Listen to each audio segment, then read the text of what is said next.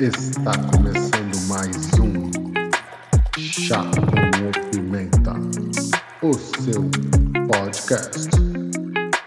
Segunda temporada. Olá a todos, eu sou Anderson Rodrigues e vamos para mais um episódio do Chá com Pimenta podcast. Tenho aqui comigo hoje meu amigo Marcos Boschini. Seja bem-vindo, Marcos. Boa noite, estamos aí para mais uma mais um bate-papo assim para agregar mais valores na nossa vida. É isso aí. E hoje vamos falar com um cara, com um camarada nosso, que ele é um professor, tutor de história, historiador e também tem uma página que serve para divulgar e dar conhecimento à sociedade. Seja muito bem-vindo, professor Eric Celso. Beleza, galera? Um abraço. Estamos aí, né? É um bate-papo gostoso aí, dá para a gente falar sobre tudo, né? Porque história envolve tudo, né? Dá para falar de política, dá para falar de economia, dá para falar de, de, tudo, né? A história está envolvida em tudo. Eu escolhi a profissão certa. Mas é isso aí, rapaz. E aí, professor, você, você é de, de, da Zona Leste de São Paulo aí, a gente já conversou, né? Um pouquinho, mas sempre viveu na Zona Leste? Como foi aí? Sempre, cara. É, é, minha história é marcada pela Zona Leste. Morei no Carrão um tempo, Aí depois saí do Carrão, fui para Cidade Tiradentes, aí estou aqui até hoje, né? Na periferia aqui, né? Que é onde tudo acontece, né? é onde as coisas acontecem. Aqui você tem acesso a tudo, né? Então, é, acho que até minha profissão ela foi escolhida em cima disso também, pelo local, né? Local onde eu estava inserido, a gente começa a pensar aí como fazer para melhorar, né, cara? E a gente sabe que não dá para fazer muito sozinho. Então, você começa. Aí a profissão foi escolhida em cima disso. Aí daqui em diante a gente. Pô, que legal, professor. E com quantos anos você tem hoje, né? E com, hoje... com, com, quantas, com qual idade você decidiu falar assim, ah, vou ser professor? Cara, se eu falar para você, você dá risada. Não. Eu já estou com 39, 39 anos ainda. Novo ainda, né? Graças a Deus. É, e, e eu, eu, dou aula, história faz mais ou menos 11 anos. Mas se eu falar para você, cara, como é que foi, você, você fala, pô, não é possível. Porque assim, eu nunca achei que combinaria com a área de educação. Longe de tudo. Né? Eu sempre gostei de bagunça, samba, né? Bate-papo, boteco e aquelas coisas, né? E aí eh, eu comecei, eu fiz um concurso para a escola pública para ser secretário de escola. Uma profissão tranquila como todo, secretário, algo administrativo. Ali entrei e falei, poxa, bacana essa área, mas não me via, né? Na área. E aí eu tinha um vice-diretor, senhor de 70 e poucos anos, cara bacana. Josué é o nome dele. Ele falou assim: Meu, você não vira professor? Eu falei: Não, você é louco, cara. Isso aí não é para mim, não, cara. Fez professor porque a gente imaginava aquela coisa da nossa época, né? professor é aquela postura, aquele cara sério, aquele cara que chega na sala, todo mundo, né? É, dá aquele bom dia, boa tarde boa noite e acabou, né? Havia aquele abismo. Eu falei: Não, não é comigo, não. Eu gosto de bater papo no negócio. Ele falou: Não, cara, você tem um perfil. Eu falei: Não, não tenho, não. Esse negócio é para mim, não. E aí, com muita insistência, esse cara falou, falou, falou no meu ouvido. Eu fiquei um ano ele falando no meu ouvido. Falei, poxa, vou tentar esse negócio aí, não. vou ver se dá certo. Mas, na verdade, não, se eu falar para você, não dá para ser hipócrita, não, cara. Eu não tinha aquela ideia de eu vou ajudar a galera. Não. Primeiro eu pensei, pô, é duas férias por ano. já tem, eu fui, tô sendo sincero. Falei, não, duas férias por ano já começou a me agradar. Falei, pô, é julho e dezembro, não tem mais aquele negócio, porque antigamente eu trabalhei na Santa Efigênia, vocês conhecem aí, né? Eu mexia computador antes de virar professor de história, então não tinha fim de semana. É de segunda a segunda e acabou. Os caras tiravam folga na segunda-feira, na terça-feira e acabou. Então eu falei, poxa, para ter esse descanso aí de duas férias por ano, eu vou arriscar. Mas aí, aí entrei na faculdade em 2009. Eu comecei a faculdade. Mas, assim, eu não tinha intenção de dar aula. Eu falei, vou fazer um curso superior para né, agregar um pouco mais. Mas aí, quando, depois que você faz a faculdade, é, é, muda a visão, cara, muda tudo, muda tudo. Eu vou dizer para você, assim, que é, não é aquela história de é, hoje eu sou universal. Muito pelo contrário. É, não tem aquele, né, não dá para falar, contar história triste, mas, assim, muda a visão, muda tudo, né? Aquele cara que eu falava que, que, que gostava de bagunça, continuou gostando de bagunça, mas já com uma visão diferente, uma amplitude maior. Você começa a conhecer mais as instituições políticas, políticas públicas. Aí você começa a olhar para o seu bairro e falar, pô, tem coisa errada aqui, mano. Tem coisa errada que antes eu não reparava, porque antes eu não estava preocupado com isso. Então aí eu fui mudando a visão e falei, como que eu posso colaborar com isso? E aí a colaboração vem em cima das aulas. Começa a dar aula, você começa a ter, né? Tudo, tudo aquilo que você, que você espera que, que ocorra, você começa a vir na sua sala de aula. Né? Você faz com que os jovens tenham uma visão diferente da visão que eu tinha quando eu era mais novo, que não estava preocupado com muita coisa, né? Então, quer dizer, aí eu comecei a entender o que eu estava fazendo, qual que era a missão verdadeira do professor de história. Mas quando eu escolhi história, cara, eu escolhi, na verdade, que eu tinha um professor muito ruim no passado. Muito ruim. Essa é a verdade. Mas eu, hoje eu olho e falo, cara, não era ruim. Era aquele, aquele, aquela forma de ensino de história dos anos 80 e 90, né? Que se falava apenas de, por exemplo, de heróis, né? Não sei se com vocês foi a mesma coisa, mas comigo era assim. Eu tinha decorado Dom Pedro, Isabel, aí você já sabe que é desse jeito mesmo, Napoleão. Então, esses nomes eu conhecia, mas você nunca sabia a história dos vencidos. Isso que é uma coisa bacana, de falar, poxa, ninguém conta o contexto, né? O que acontecia naquela época de Dom Pedro? Não, eu não sabia. Eu sabia que Dom Pedro II foi imperador do Brasil, Dom Pedro I foi o pai dele, Cabral chegou no Brasil, isso eu sabia. A data eu sabia de tudo, mas eu não sabia contexto, não sabia história. Então eu falei, não, eu preciso, eu preciso fazer diferente do que fizeram comigo. Eu preciso contar a história dos vencidos. Quem vivia naquela sociedade? Quem eram as pessoas oprimidas pelos, por esses líderes? Aí eu comecei entendeu, a entender realmente, pô, minha missão é essa aí.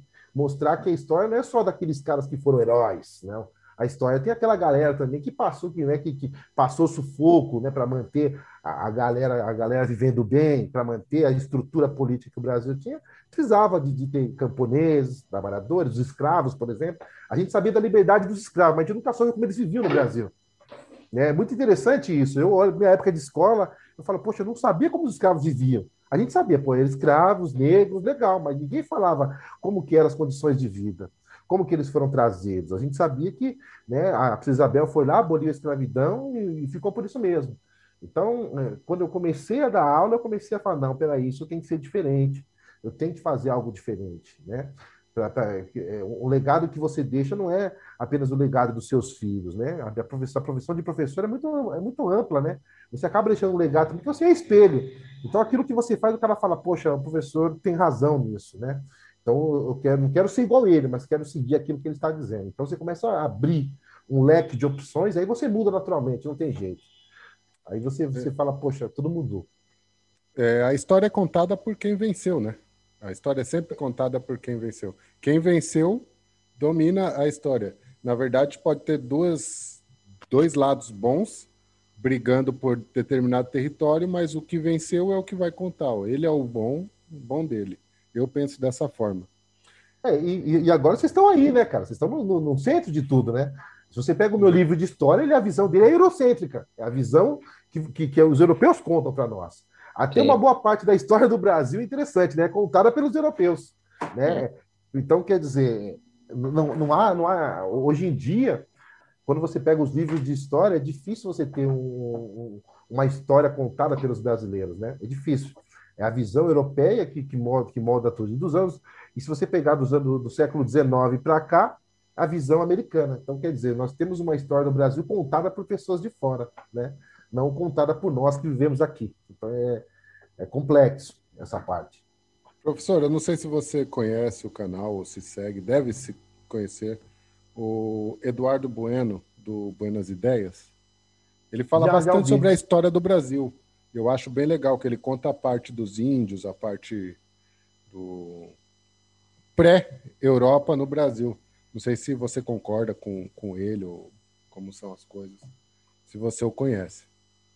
Não, eu já, já ouvi falar, já até vi alguns vídeos, né? Assim, é muito bacana porque, igual eu falo, hoje em dia, o, o, a escola, hoje, o aluno que nós temos hoje não é, não é o, como nós éramos na escola. Hoje o cara traz um conhecimento muito amplo. E é o aluno que te passa, cara. Às vezes você está tão atrelado com as suas tarefas, o aluno fala, professor, tem um vídeo lá de tal, e então um aluno que me indicou. Ele falou, pô, professor, tem a história do Brasil lá, você vê se você concorda. E eles são assim, porque quando você é muito crítico, porque a, a história tem isso, né? A gente forma cidadãos críticos. Você não é igual o português, matemática, você ensina gramática ou ensina números, né? Equações. A história não, você forma a, cabeça da pessoa. Então, o cara, quando tem contato com história, filosofia, sociologia, esse cara ele abre né, a mente para. Ele expande, ele se torna mais crítico, ele começa a questionar até a casa dele. O que o pai gasta, por exemplo, com compras, com imposto. Então, é muito bacana você ver isso. Então, eles vão indicando. Então, foi um aluno que me indicou. E quando eu comecei a ver esses vídeos, é, eu achei interessante, porque é, é uma visão que ela bate com qualquer outro autor que nós conhecemos. que tem vários autores do Brasil, Boris Fausto, por exemplo, que é o cara que fala de história do Brasil. E tudo que, que, eu, que eu vi nesse, nesse canal é, mostra que a, a visão é, tida do Boris Fausto. Então, quer dizer, estava parado por teóricos e tal, e a história dele é verdadeira. Né? A história antes dos europeus que ele conta ali é muito bacana. Que, que a, a, gente, a gente tem que entender que, assim, eu falo, o pessoal fala, gente, a gente não tem o Brasil só depois de 1500. Não, tem o Brasil antes disso. É que é poucos vestígios, lógico. Os portugueses, quando chegaram aqui, infelizmente, deixaram poucos vestígios para a história. Então, você tem que catar migalhas aqui e ali, mas tem uma história muito bacana daqueles povos que estavam aqui, né? Inclusive, ele conta sobre os, os índios que viviam na região de São Paulo e os que viviam na região do Rio de Janeiro. Se eu não me engano, são os tamoios e os tupiniquins. Isso, e eles já viviam em guerra muito antes dos portugueses chegar ali na Baía de Guanabara e tal, que eles subiam ali por Bertioga e tal. Eles sempre entravam em guerra, em brigas. E aí ele fala que a origem do paulista, do paulista e o carioca não se gostarem já vem dos índios, não tem nada a ver com, com história nova, né? E, e, e, eu achei isso bem legal, cara. É uma coisa que pouca gente sabe. Ele dá muita coisa sobre os nomes, Anhangabaú. Ele tal, explica bastante coisa. Eu acho bem legal. É bacana, cara, porque assim, é, a gente tem que entender, igual eu falo o pessoal, fala, gente, é, qualquer sociedade, a mesma coisa quando falamos da, escravi, da escravidão, né? que é, que é um período muito, muito manchado da história do Brasil e de Portugal também, né? Bélgica, de vários países europeus. Mas é, a gente tem que entender o seguinte, igual eu, eu sempre falo o pessoal, falo, gente, tudo que aconteceu pós o contato com os europeus é evidente. Mas antes do contato, como você falou, já havia vários grupos étnicos diferentes que estavam em conflito, tanto no Brasil como no próprio continente africano.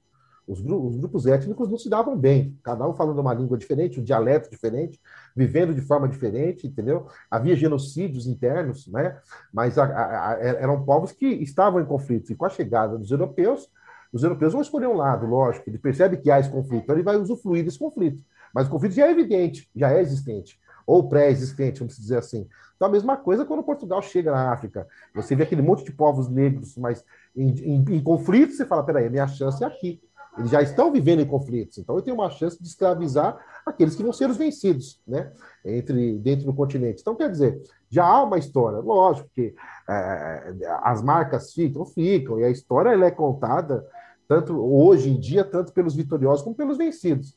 Então, se há muita crítica hoje em cima que falamos de, de racismo no, no, Brasil ou em qualquer lugar do mundo, se há uma história que falamos de povos nativos que têm dificuldades de, de se, se, inserir, por exemplo, em mercado de trabalho, vamos dizer assim, essa história existe porque foi, foi colocada não só pelos europeus, mas pelos povos nativos que queriam queria ter a imagem dos europeus. É bem diferente. O Brasil, vocês conhecem, vocês estavam aqui. Se você pegar o sul do Brasil, você pensa que está fora do Brasil. Porque o Sul quer viver como europeu. Eles vivem como, como europeu. Então ali está racismo, ali está toda a diferença. Porque foram colonizados pessoas diferentes, tiveram contatos com alemães, contatos com franceses, com outros povos, e aqui querem viver daquele jeito. Então, quer dizer, essa superioridade ela já é interna. Não, é, não há necessidade apenas do contato com outros povos para que você faça essa diferenciação. Né? Infelizmente, não tem. Isso está na cabeça das pessoas, né? Você quer viver sempre. É, é aquilo é bacana. Quando o oprimido tem a chance de, virar, de, de melhorar na vida, ele vira opressor. Ele não quer é. combater o opressor, né? A visão do oprimido é isso, né? É virar opressor. Não tem jeito. Se você perguntar para qualquer pessoa que sofre racismo, que sofre bullying, que sofre preconceito étnico, xenofobia, é, se você perguntar o que ele quer, é difícil ele te explicar que ele quer acabar com isso. Ele quer ter a chance de estar do outro lado. Então, esse é o maior problema que nós temos. É isso que a gente tem que combater na sala de aula. Você tem que falar para o cara, não, não é assim, você não tem que. É, é a mesma coisa quando a gente brinca, né? O, o, o, o, ne o, negro, muitos dos negros que eu, que eu, conhecia nos anos 90, na época, o sonho do cara era o quê? Não era melhorar de vida, era casar com uma branca loira. Você vê como é que é, né? O cara queria ter uma branca do lado para dizer assim, agora eu, inser, eu estou inserido no, na sociedade, que agora eu estou casado com uma branca. Então, ele, achava como, ele colocava como um troféu. Né? O troféu dele era ter uma branca do lado. Então você vê, é, é, é parece coisa simples, na época a gente não tinha essa noção. Hoje você olha e fala, poxa vida, o cara queria ter um troféu. Ele queria mostrar que ele podia ter uma branca. Então era coisa simples que ele queria. Não era a, a, inserção no mercado de trabalho, não era menos preconceito, não. Ele só queria ter esse troféu do lado dele. É bacana, né, cara? O Eric, é, o, o, o, Anderson falou sobre o Eduardo Bueno. Ele tem essa, esse, esse, essa maneira de ele usa uma linguagem mais fácil, de fácil acesso para passar, né, as coisas e tudo mais, o, modo dele mostrar. A Netflix lançou há pouco tempo uma série sobre história do Brasil, com a apresentação até de um youtuber, é, uma série, deu bastante repercussão, tudo, mas era uma maneira de tentar atingir o jovem com a linguagem mais atual, uma, uma linguagem de youtuber toda. Foi usado vários historiadores para dar assessoria. Você chegou a assistir? O que, que você achou? O que você acha desse tipo de, de, de abordagem? Porque parece muito interessante, né? Porque ela atinge todo mundo. Eu vou dizer uma coisa pra você, Marcão, assim, é... Você viu, né? Marco a gente chama de Marcão, já não tem jeito, né? já, tá, já, é natural. Então, pra você, Marcão, assim, eu não vi ainda, mas ah. eu, eu, sou, eu, sou, eu sou super a favor, cara. Eu vou dizer para você assim, não, é, não, é, não, é hipocrisia, porque assim, é, a forma como eu levo a sala de aula, eu acho que hoje não adianta você dominar a parte teórica e não saber passar isso. Então, a, a forma como isso é passado hoje, no século XXI, é muito bacana. Tem uma série na Netflix chamada 3% também, que é brasileira. Sim. As pessoas criticam muito o brasileiro. A produção é ótima. Eu fiz a galera assistir para a gente entender realmente essa questão de desigualdade social. Eu falei, galera, vamos assistir para a gente fazer um debate em sala de aula. E a galera assistiu. E quando retornaram, não, não tinha crítica. Só, pô, professor, é assim que as coisas funcionam? Eu falei, é assim.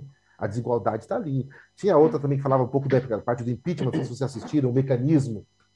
Que, que só não entendi o impeachment, era difícil você explicar o impeachment, né? Aquela questão de, de pedrada fiscal, enfim. Era difícil você explicar para as pessoas o que estava acontecendo naquele período. Então, quando você pega aquela série, o mecanismo, ela é bem didática. Então, Marcão, eu sou muito a favor. Quando você tem uma linguagem que atrai o jovem, cara, eu acho que deve ser Isso. usada. Porque é uma, é uma, porta de entrada. É, exatamente. Você, Sim. como professor, você dá as ferramentas para a pessoa dizer se aquilo é bom ou ruim.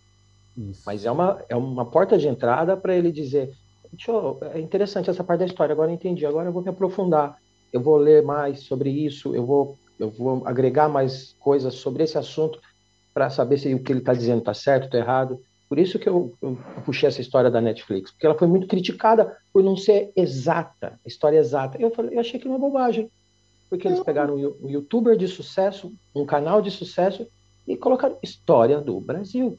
E, e, e, não tem jeito, Marcão. É, a galera hoje, é, ela, ela vai fazer aquilo que. Ela vai assistir ou vai ler aquilo que chama a atenção dela. Quando você é. pega, por exemplo, eu peguei uma, um livro literário, Dom Casmurro, conhecido por várias pessoas. Dom Casmurro é muito popular. E achamos, eu, um professor de português amigo meu, achamos na escola, mexendo na biblioteca, uma cópia que era em quadrinhos. Quando você deu isso para aquilo fundamental, a galera toda leu Dom Casmurro, porque estava em quadrinhos. Se eu levar o livro para o cara de 200 páginas, o cara não vai ler sétimo, oitavo ano, o cara não vai ler, o cara vai procurar o resumo na internet e vai me entregar o trabalho. Então, Isso. quer dizer, a linguagem que você traz, como você falou, eu acho que tem que tomar cuidado, porque é, fala assim, galera, tem ficção no meio. É ficção e uhum. realidade. Então, você pode me trazer as suas críticas, a gente debate em sala de aula com todo mundo. O que é verdade o que é mentira. Ou você pode pesquisar, se aprofundar. Mas é como se fosse a porta de entrada. Se é por ali que vai entrar a informação, que seja por ali. Isso. Estimular falo, a entrada da informação. Isso, o estímulo, porque assim, eu falo ao pessoal tomar cuidado, porque hoje nós estamos vivendo um momento muito difícil. Não é só no Brasil, é mundialmente falando. É o mundo bipolar. Né? O Brasil é. pegou um negócio de esquerda-direita que acabou, cara. Você acabou com o Brasil. Né? É, ficou essa, essa luta de pró-Lula, pró-Bolsonaro, e isso no mundo inteiro começou a ver. Esquerda, direita, esquerda, essa luta que parece que estamos voltando lá atrás. E isso atrapalha demais, porque você começa a ver pessoas formadas pelo Facebook hoje. Isso já acha errado. O cara não é historiador, o cara não é político, mas ele, ele ouviu falar e traz a mensagem. Aí você vai passar de aula, o aluno fala, professor, eu tô aqui no meu celular, um youtuber falou isso aqui. Aí você fala, peraí, hum. peraí, peraí, peraí. O que, que ele falou? Olha, ele falou que, por exemplo, que a, a vacina é errada. Fala, por que, que a vacina é errada? Ah, porque ele falou que a vacina é um, é um instrumento político. Então você tem que explicar para o cara todo o contexto. Porque é muita pessoa falando, mas com pouco conhecimento. Sim. Então, esse é o maior problema. Mas quando você pega, como você falou, esses casos que você vê que a gente traz de streaming, que trazem, por exemplo, séries, filmes, até vídeos. Tem, tem canais, tem, tem vários youtubers que eu assisto de história, jovens. Tem youtuber, youtuber de história que a menina acabou de se formar, mas ela já fala de história faz 10 anos. E é, os alunos falam, professor, vê lá se o resumo dela tá certo. Eu assisti e falo, tá certo. Mas você não liga se eu usar? Eu, não, eu não ligo.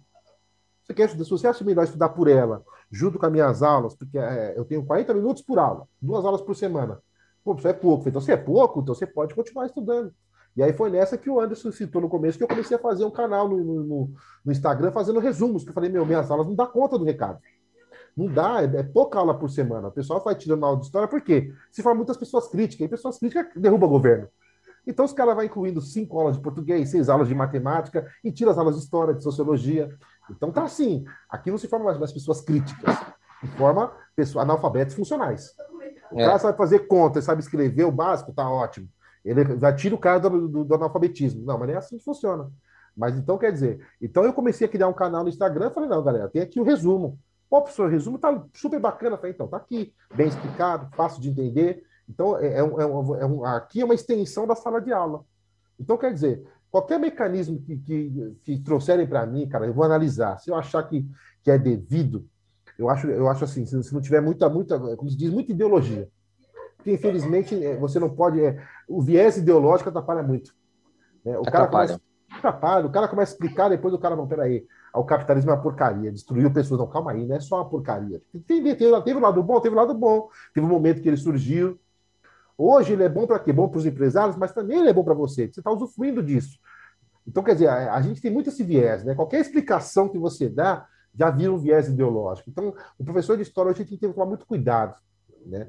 Porque senão ele é chamado de doutrinador, ele é chamado de, de, de, de é, militante. Então, é muito complexo. É, é, é, um processo complicado de se fazer, né? É, o ensinar história hoje ele é, muito, é muito complicado. Enquanto você está ensinando a Idade Antiga, a Idade Média, é muito bacana. Quando você chega no século XIX em diante, cara, aí começa a ferver. Porque você tem que falar ditadura militar. Aí você vai explicar a ditadura militar para os caras como. Não é que você tem viés, você está explicando que foi um problema para a história. Porque você tira o direito da pessoa, censura a pessoa. Tirou o direito de falar, é algo errado. Aí tem um cara que fala: não, mas meu pai foi militar, professor. E ele disse que a ditadura era boa. Aí começa aquele conflito de interesses. Pô, mas seu pai falou que era bom, era bom. Mas era bom só para o seu pai ou para seus vizinhos também? Ah, não, peraí. Então, seus vizinhos também achavam bacana? Sua família inteira?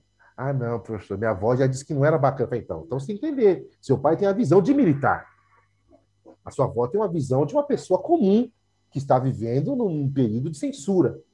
Ah, então peraí, professor. Então, então tem dois lados. Então, para ele é bom. Você não pode falar para o cara que também está tudo errado.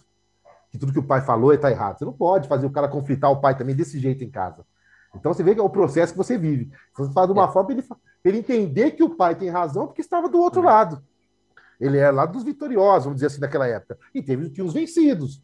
Não, os vencidos achavam ruim.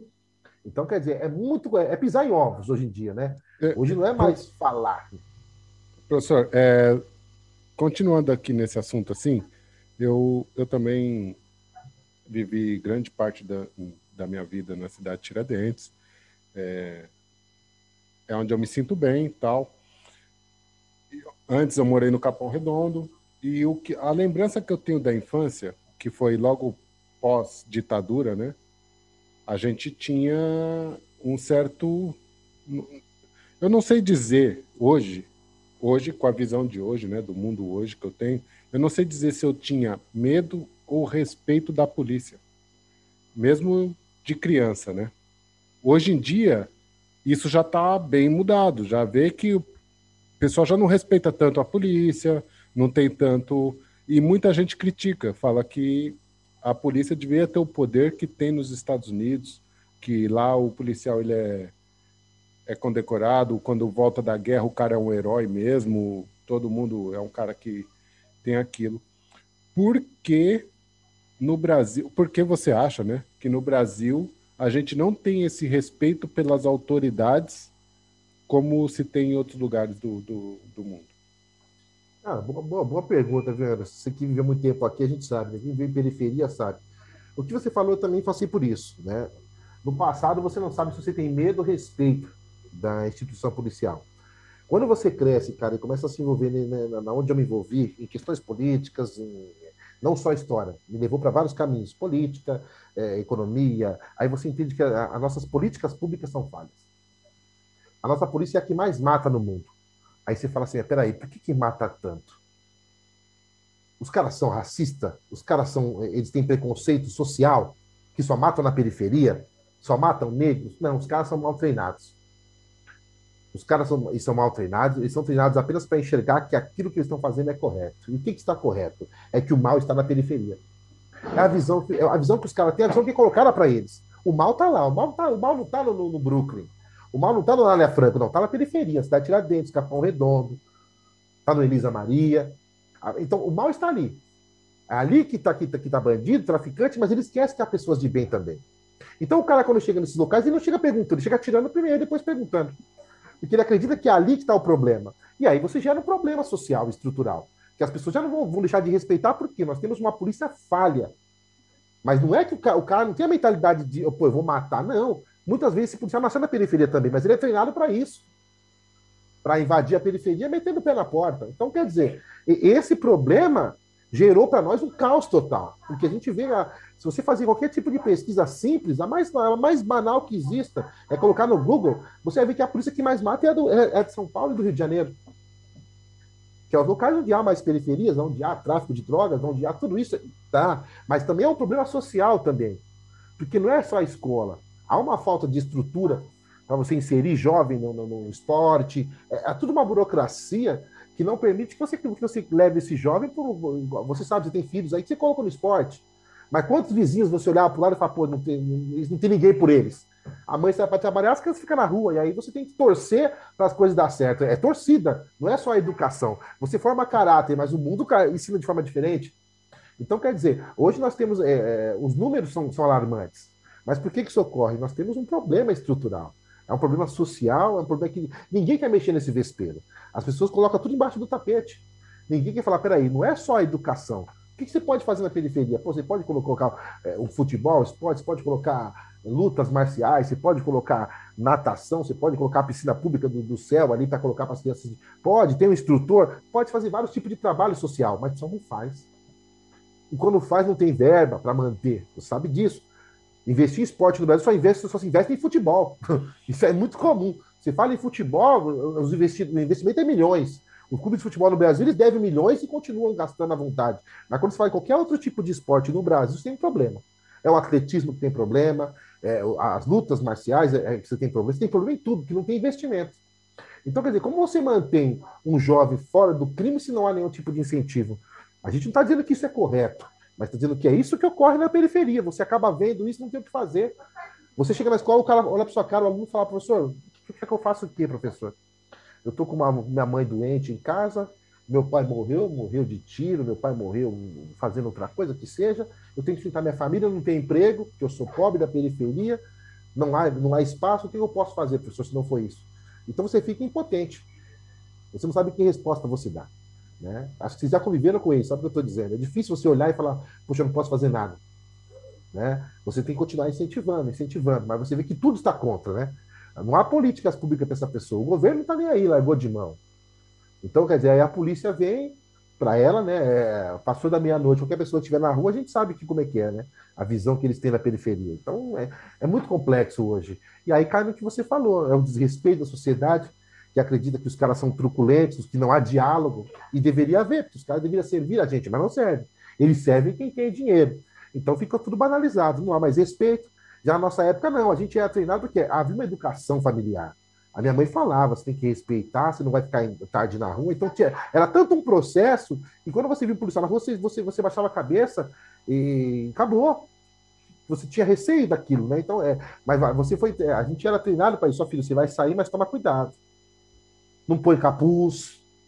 Então, era, era, todo um processo que você pensa, quem, quem vê fala, não, é mentira. Não, é mentira, não. Minha mãe falava, não usa capuz, não usa boné, não andava careca, era sempre com um cortezinho de cabelo. É, é tudo isso. Porque ela estava preparando para evitar que você sofresse é, qualquer tipo de atentado policial. Então, quer dizer, olha que situação que a gente vivia, né? Hoje eu entendo que era uma proteção. Na época ela não falava.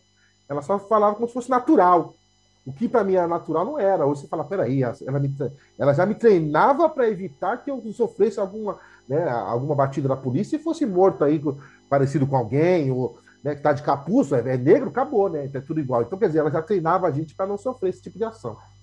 E hoje em dia você, a gente não tem mais esse pensamento, mas a gente vive com medo. Né? A gente vive com medo, porque a gente tem filho, quem tem filho adolescente sabe como é que é. O filho sai para a rua à noite e fica com medo. E a gente não sabe o que vai acontecer, né? Esse mau treinamento que a gente tem. É É um problema estrutural, né, cara? Tem que mexer em muita coisa, né? Infelizmente é isso, não é só aqui, né? Não sei se aí as coisas são parecidas, mas tem que se mexer em muita coisa. E as pessoas evitam mexer em muita coisa, né? A pessoa Tudo quer, igual. quer arrumar. As pessoas querem arrumar a casa pelo teto, né? Acho muito interessante. O cara quer arrumar a casa pelo teto, mas não quer arrumar a estrutura primeiro. Hoje você fala que o cara fala assim, não, peraí, vamos mexer no ensino, vamos fazer o Enem para o ensino médio. Mas peraí, o Enem não está salvando o pessoal, não está colocando o pobre na faculdade, porque o cara já vem com problemas desde o ensino fundamental 1. O problema está no fundamental 1, está no pequenininho. Lá você tem que mexer, estruturar direitinho, dar uma qualidade de ensino, para o cara chegar no ensino médio, o cara já ser um, um aluno preparado, mas não, ele quer mexer Isso. no ensino médio para a faculdade. Aí não funciona. É. Não o funciona. paliativo. Isso, é, é, paliativo, não vai funcionar, é. Marcão. Como é, que é mais consegue... fácil. É, é, bem mais fácil, mas o cara já vem com é vício. Da índice, né? Da índice, isso. Você é. colocar na faculdade, mas eu, eu, eu, sou sincero em dizer, já tive contato com a faculdade, chega lá, você fala assim, meu, os caras falam assim, pô, Eric, infelizmente a gente tá pegando aqui analfabeto funcional. Fala, é. como assim? Eu falo, mentira, o cara fala, sério. O cara tá aqui na faculdade, mas o cara não sabe escrever. Falo, não, para com isso, gente. Falo, não, é verdade. E não tem mostrou... entendimento de nada, né? Sim, tá numa faculdade, não usufrui do, da experiência de estar numa faculdade. Não, cara, tinha um amigo, um amigo Na faculdade contou. o cara tá porque simplesmente não, não parou de ir à escola, né? E isso. E aí você pega os, os camaradas falando assim, fala, meu, como é que pode? O cara assim, o cara, eu falei pro cara assim, ó, vai ler, vai ler para mim é, as teorias de Voltaire, de um filósofo. O moleque falou, tudo bem, vou ler. Aí, no dia seguinte, o moleque chegou com livro de escola. Livro de escola, igual a gente tinha, aqueles grossos de história do ensino médio. Chegou com o livro, a pessoa lia aqui o resumo do Voltaire. Falou, não, peraí, você lê o Voltaire. Então você tem que ler o livro do Voltaire. Cartas inglesas, se eu não me engano, que ele comentou.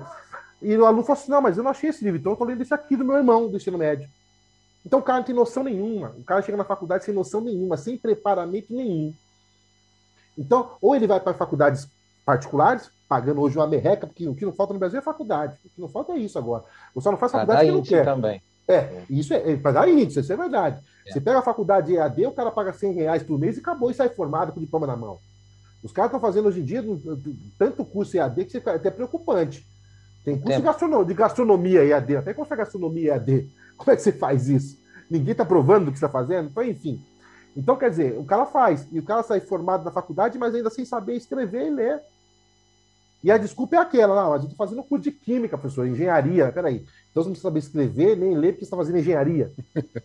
Você não precisa ser crítico porque você está fazendo, então, medicina. Então você não precisa ser crítico.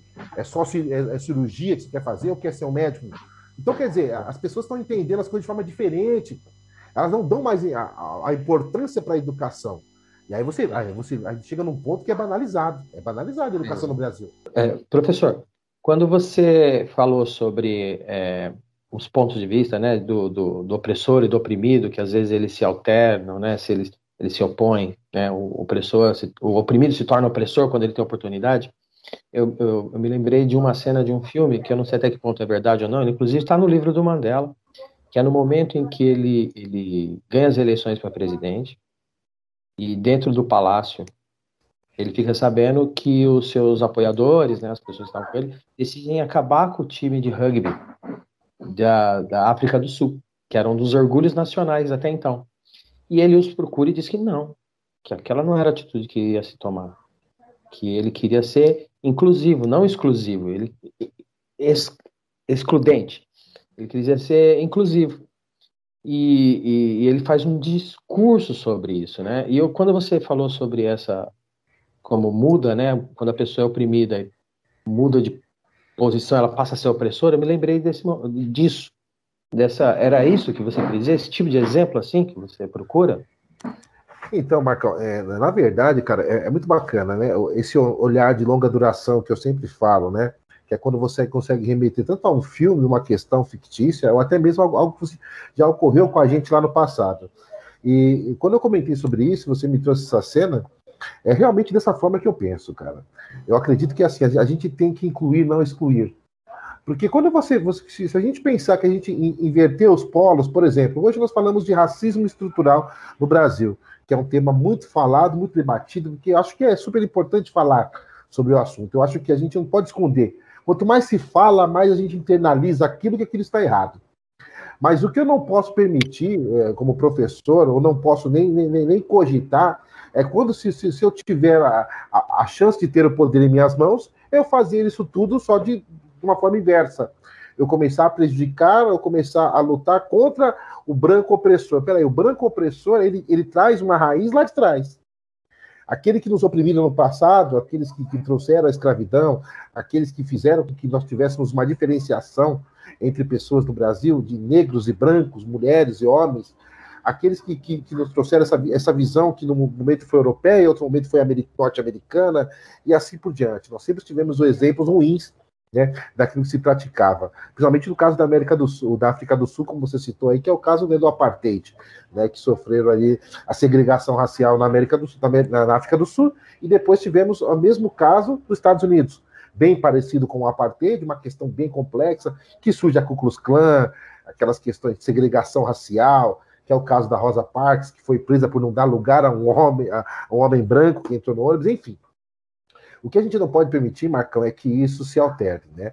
É que as pessoas lutem para ser comandantes, para serem opressores. Não.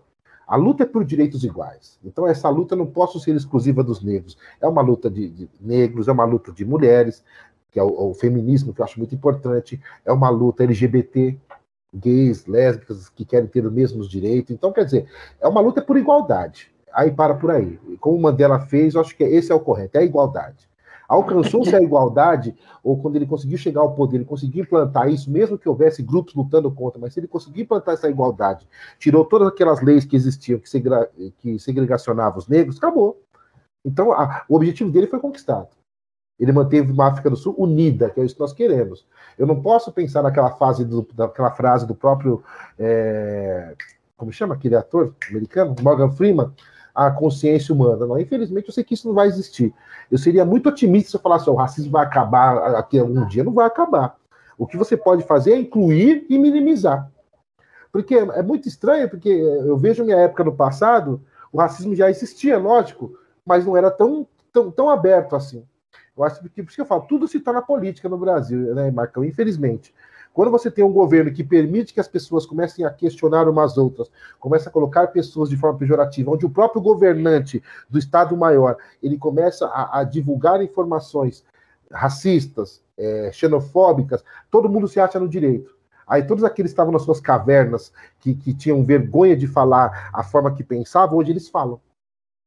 Então, quer dizer, esse é o nosso problema. Que você pegar os anos 90, ninguém falava abertamente numa rede de televisão que era racista.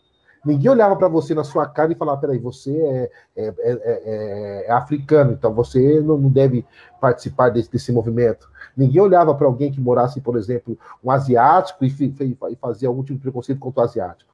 Isso não, não acontecia. A pessoa podia te olhar diferente, mas não, não tinha isso velado. Um patrão jamais falaria para você: eu não contrato negros. Hoje ele fala, mas, mas você não acha que era pior nos anos 80, nos anos 70? Porque era velado. Era uma coisa que nem uma sementinha numa horta. Você plantava. É, é, eu tô só. Não, é, você, por exemplo, era normal você falar assim: não, o. Você lembra disso? O índio. O Brasil começou a escravidão porque o índio era preguiçoso. Você lembra? Você ensinava isso na escola. Isso, que estava errado, o que está errado também. Ele vivia ó, pouco. Não, olha isso. Você não, vê como é que. É verdade. Se ensinava isso. É para justificar a escravidão. Tá vendo? É aí o que se dizia? Que o, o índio era preguiçoso. Mas depois sempre tinha piadinha com, com o japonês, com o asiático, tinha o, o, a dizer que a mulher era inferior no volante, não tomava sabe? Mas devagarzinho com piadinhas, com coisa. Eu achava, eu acho que aquela, eu só acho eu achava aquela época pior, porque aquilo vai plantando a sementinha e você cresce. Então. Com aqueles conceitos todos formados dentro de você. E, eu, e hoje eu vejo que a, não se deixa. O debate é mais forte.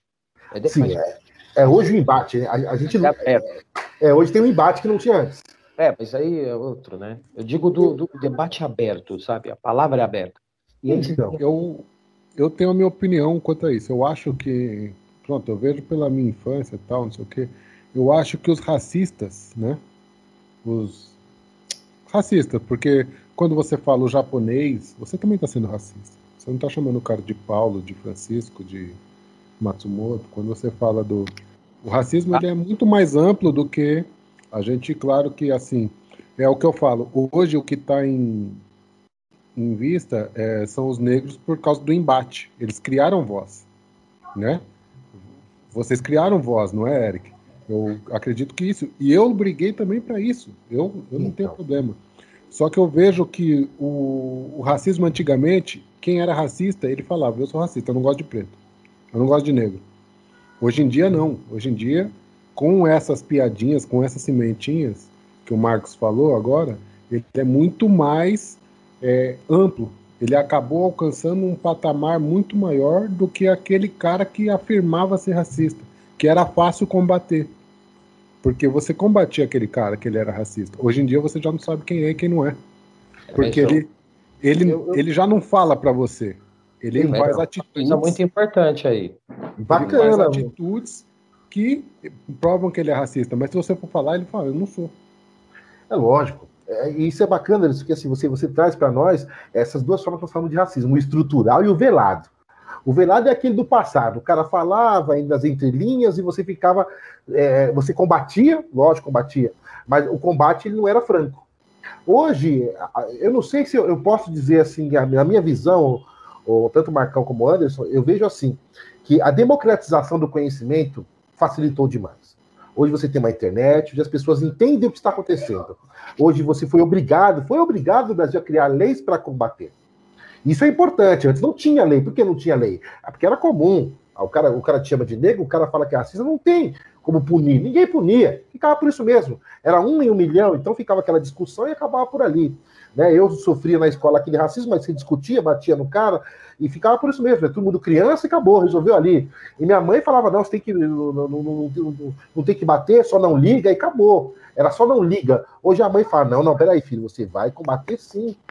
Nós vamos buscar, vamos processar, vamos buscar os meios corretos. Então, quer dizer, hoje ficou muito, está muito mais amplo, como o Marcão falou, está amplo. Essa amplitude, ela nos ajuda, porque olha que interessante, tanto o Marcão como o Anderson. Como que eu enxergo isso, gente? Eu, eu falo para você, o racismo no Brasil não é contra os negros. Olha o que eu vou dizer. Você vai falar, pô, ele tá louco? Não, não tô louco, não é contra os negros, é contra a cor. Porque se eu pegar o Anderson, o Anderson, mesmo que o Anderson tem um pai negro, você pode não sofrer o racismo. Eu sofro porque eu sou da cor.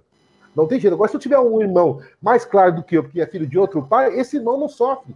Então, assim, mas não é pela raça negra, não, é pela cor específica. O racismo é específico. Ele não está buscando, por exemplo, a pessoa que é descendente, não. Ele está buscando aquele cara que é daquele, daquele momento. Então, é uma, é uma forma de você, de, de você é, julgar a pessoa naquele momento. O Eric é negro, então eu não gosto do Eric porque ele é negro. Ah, mas o irmão do Eric ele tem o cabelo liso, ele mais não. Então o irmão do Eric tem problema. Se sai na rua, os caras vão ofender a mim, mesmo se eu for irmão. Ou se eu tiver de mão dada com uma mulher mais clara, não, vão, não importa se ela é descendente de negro. Então, eles não estão buscando descendente. Então, ele é, é imediato, é imediatismo. As pessoas vão criticar aquele, elas vão usar, porque é, é, é, é muito importante. A, gente fala, poxa, o momento era do branco. As pessoas tinham branco, tinham carro importado, o cara parava no farol, olhava para sua cara, você estava com seu fusquinha ali todo ferrado ali, então o cara estava tudo bem. Hoje o cara que sempre teve os privilégios pela cor que ele tem, pela cor branca, ele se incomoda de, de chegar hoje, de parar no farol e encontrar um negro do lado dele com o carro importado. Não é comum isso.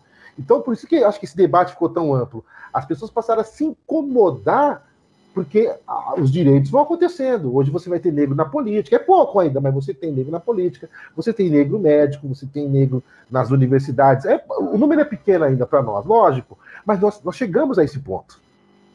Mas, um debate como esse. Eu vejo um progresso na, na, no Brasil como sociedade, a gente como sociedade. Não, progrediu demais, Marcão. Não, assim, eu... Meus amigos falam para mim, que você tá louco. Você não, tem que falar a verdade. Falo, não, gente, foi um progresso sim. Porque eu sei que na minha família todinha dos anos 80 para baixo, eu, eu, tive uma tia, uma única tia que fez faculdade, de 12 irmãos, Marcão. Uma única que lutou para fazer faculdade. Hoje eu tenho a oportunidade de ver meus irmãos, meus primos fazendo faculdade. Então, é, é, as leis no Brasil que, que, foram permitidas dos anos 2000 para cá, elas foram incluindo. Então, você tem uma inclusão. Eu posso dizer que é pouco? Eu acho que é pouco, mas eu não posso dizer que não, que não, que não é um avanço, Marcão. O sistema não. de cotas raciais, eu não posso dizer que é pouco. Eu falo assim, eu até brinco com os amigos meus, eu falo, gente, igual a Magazine Luiza aqui no Brasil, ela fez o quê? Um projeto para inclusão. Ela vai contratar negros, vai dar treinamento para que eles possam trabalhar. Vários amigos questionaram. Pô, Eric, você viu? Isso é marketing. Eu falei, gente, não importa que é marketing. O importante é que está incluindo. Ela está dando oportunidade para aqueles que não têm. Então, peraí, eu, eu vou dizer que não vou levar mandar meu filho porque é marketing. Não. Se é uma chance do cara ser inserido, se é um projeto de ações afirmativas que permite a inclusão do negro, por que não aceitar? Eu não posso ser radical e falar, não, não vou mandar meu filho porque isso é sacanagem, é o marketing do Magazine Luiza. Peraí, ela está vendendo mais, por isso é consequência. O, o objetivo dela, o, qualquer um que seja, mas se que incluiu, é ótimo. Porque na nossa época faltavam projetos como esse. Não tinha. Então eu perdi vários amigos para o tráfico, perdi outros para o crime. Ah, não vou dizer que a culpa é, é, disso. Não, jamais. Cada um faz o que quer. A escolha foi deles e a escolha como a escolha foi minha de estudar e virar um professor. Mas eu digo assim, faltavam oportunidades como essa. E hoje os meus, meus, meus, meus jovens alunos que eu tenho, parentes, primos, eu falo que a oportunidade está aí. É o Magazine Luiza aqui, a Coca-Cola ali, e cada hora aparece uma empresa contratando negros para inserir. Então a gente tem que aceitar. Há uma evolução que antes não tinha. Então, quer dizer, a gente não pode também reclamar de tudo, dizendo que tudo está errado. Não. Tem que melhorar? Tem, mas não vai ser da noite para o dia. Eu não posso pegar para um racista e falar para ele, você vai mudar sua opinião. Igual eu falo, eu falo, não, eu estou mudando jovens. Eu mudo meus alunos sala de aula. Eu tenho aluno meu que fala, pô, professor, meu pai é mais importante que ele trabalha. Minha mãe não. Então, sua mãe, sua mãe, ela cuida de você, ela sai para trabalhar porque ela ganha menos, então ela é inferior ao seu pai. Eu tenho que tirar da cabeça dele que o pai dele é superior. Eu tenho que tirar da cabeça dele que o negro é inferior. Então, é esse jovem lá na frente que eu estou mudando. Eu não vou mudar a cabeça de um adulto. O adulto não se muda. Mas um pai vai ter vergonha quando falar alguma coisa, alguma, alguma, tiver, fazer alguma ofensa racista ou xenofóbica e o filho cobrar, cobrar dele. Ele vai ter vergonha. Peraí, meu filho tá me cobrando. Que o filho vai ter mais conhecimento do que ele. Então a mudança está no jovem. E, e, é por isso que a gente tem que, igual o Marcão falou, tem, tem total razão, Marcão. Evoluiu bastante. Evoluiu é. bastante, cara. Bastante. Sabe uma coisa que eu vejo como exemplo? Um pobre não podia ostentar que estava ficando rico. Não podia. Não podia. Não podia. Isso nem Nem que tava ficando rico, que tava ganhando dinheiro a mais. É, é, não podia ostentar prosperidade. E não. hoje você vê que é, virou uma referência. Não, e aí incomoda. Tá bem? Tem que mostrar que tá mesmo, que tá melhorando, que tá. É, passou, você não é mais um crime social você demonstrar que você está crescendo. Ah, tem hum. gente com inveja? eu sei do meu trabalho para chegar até aqui, sabe? Foi se incentivando a pessoa. Não, vai, compra, você merece, você trabalhou por isso. É um pouco do capitalismo, mas é. É, é e não, e não dá pra, infelizmente é, é o que tá aí, cara. Dá para ter é, utopia é também, né? né? Os seus tópicos, né? Não dá, é. não dá. É, a utopia professor... vai, ter, vai ter a página 2, né, Marcão? Depois você tem, que, tem que correr atrás. Pode falar, Anderson. O, o, professor falou aí uma coisa bem interessante, né? Por exemplo, eu, meu pai é negro e minha mãe é branca. Eu, eu, eu sou branco, não tem essa. Mas eu tenho raízes negras.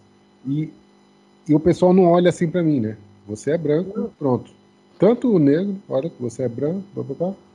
O que acontece, e eu acredito que o Marcos também já tenha passado por isso aqui. Hoje em dia eu tenho nacionalidade portuguesa, mas eu já ouvi eles falar assim: sim, mas eu nasci cá. Você não é português, de origem, né? É, conquistei, mas eu nunca vou ser português. Eu sempre vou ser brasileiro. E a gente tem isso aqui. Eles dividem. Enquanto no Brasil, no, nos Estados Unidos também, você vê que é muito separado, né?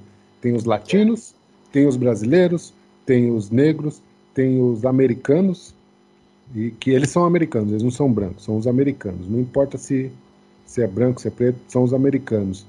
E eles separam bastante isso. Tem até bairros separados para cada um que mora. Enquanto no Brasil o pessoal olha isso, a cor da pessoa, não olha o, a origem, quem é, como é. É mesmo. Isso fez muito sentido. Com a, a maneira da imigração, né? Como então, é que o, os Estados Unidos foi colonizado, como o Brasil foi colonizado. Mas será que isso, né? Aí é bate-papo entre nós, né? Isso né, é a questão da, acho que da intelectualidade. Infelizmente é, porque o brasileiro, ele, a falta de intelectualidade dele é tão grande que ele olha o imediatismo, ele olha a cor. Igual você falou, quando você chegar em Portugal, ou aí onde vocês estão, o cara fala: peraí, não, eu, eu, eu nasci aqui, você nasceu lá, então eu tenho direitos, não importa a sua nacionalidade. O americano ele faz a distinção geral, porque o americano, norte-americano ele se julga a sua supremacia, né? Infelizmente os caras são os senhores do mundo, né? Então o cara ele separa em grupos pequenos, né? Os latinos, as mulheres, os asiáticos, aqui os brasileiros, então é assim por diante. Há uma separação muito grande, né? E é, é isso que me, me, me, incomoda. Eu falo para o jovem aqui, né? O cara fala, professor, meu sonho é mais Estados Unidos. Fala, filho, calma aí, se você está reclamando do racismo aqui, lá é pior. É que lá não é divulgado, aqui a mídia lá é comprada, então você não sente. Você você está aqui, você fala, pô, mas aqui toda hora, fala, não, peraí. Teve um caso do George Floyd que tomou a mídia por quê? Aquele caso, porque era um momento de embate.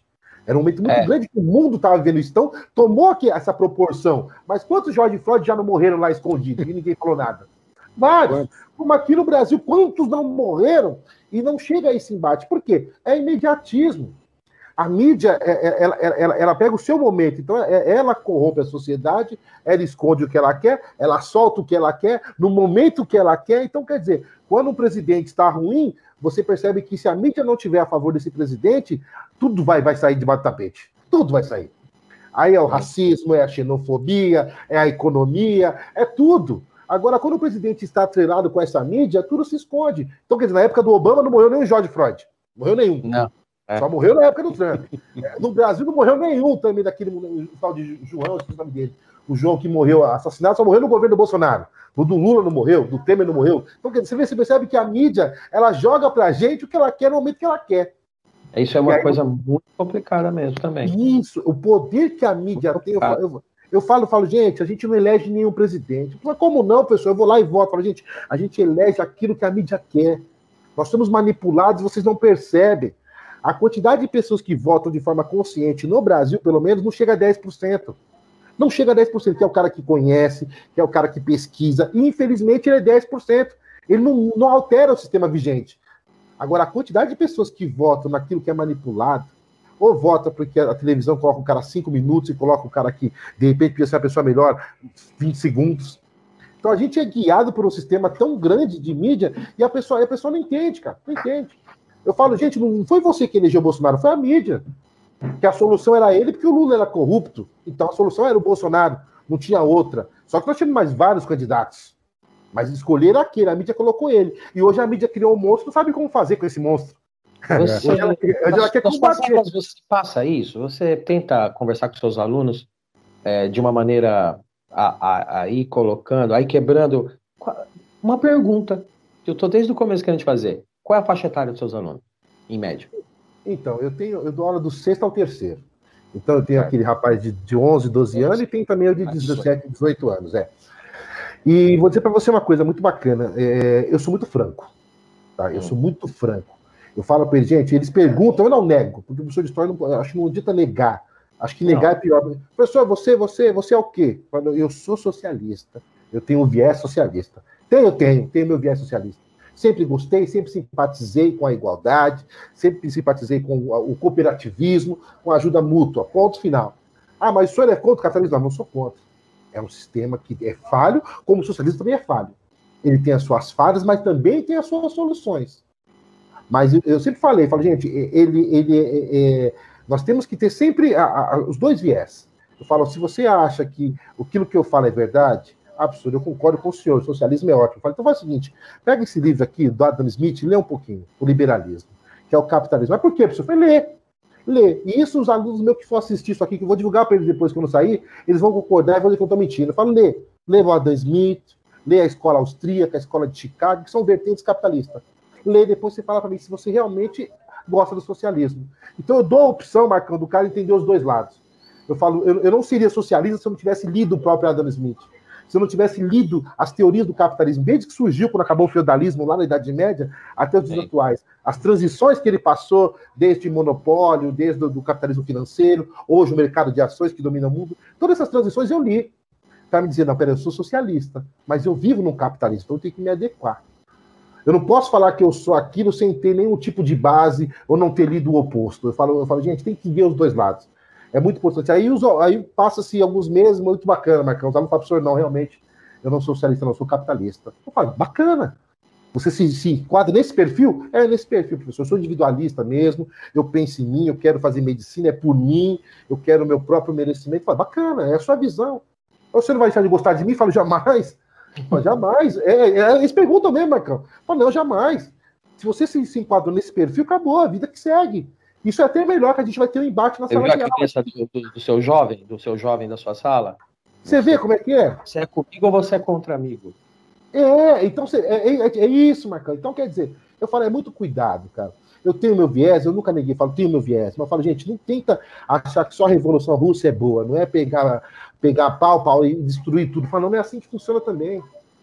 Eu acredito que é, é, é, não há mudança em revolução, sim, mas a revolução de hoje não é mais da luta, não é mais com pedra. A revolução de hoje é política. Se você quer mudar alguma coisa, ou você vote bem, ou você então esteja lá dentro. E forme seu grupo lá dentro de mudança. É a única forma de você mudar alguma coisa. Se mudar e falar assim, ah, mas eu não vou votar porque ah, é, é tudo a mesma coisa, peraí, já muda, tá errado aí. Eu incentivo os jovens meus, falo, gente, aqui é com 16 anos que vota.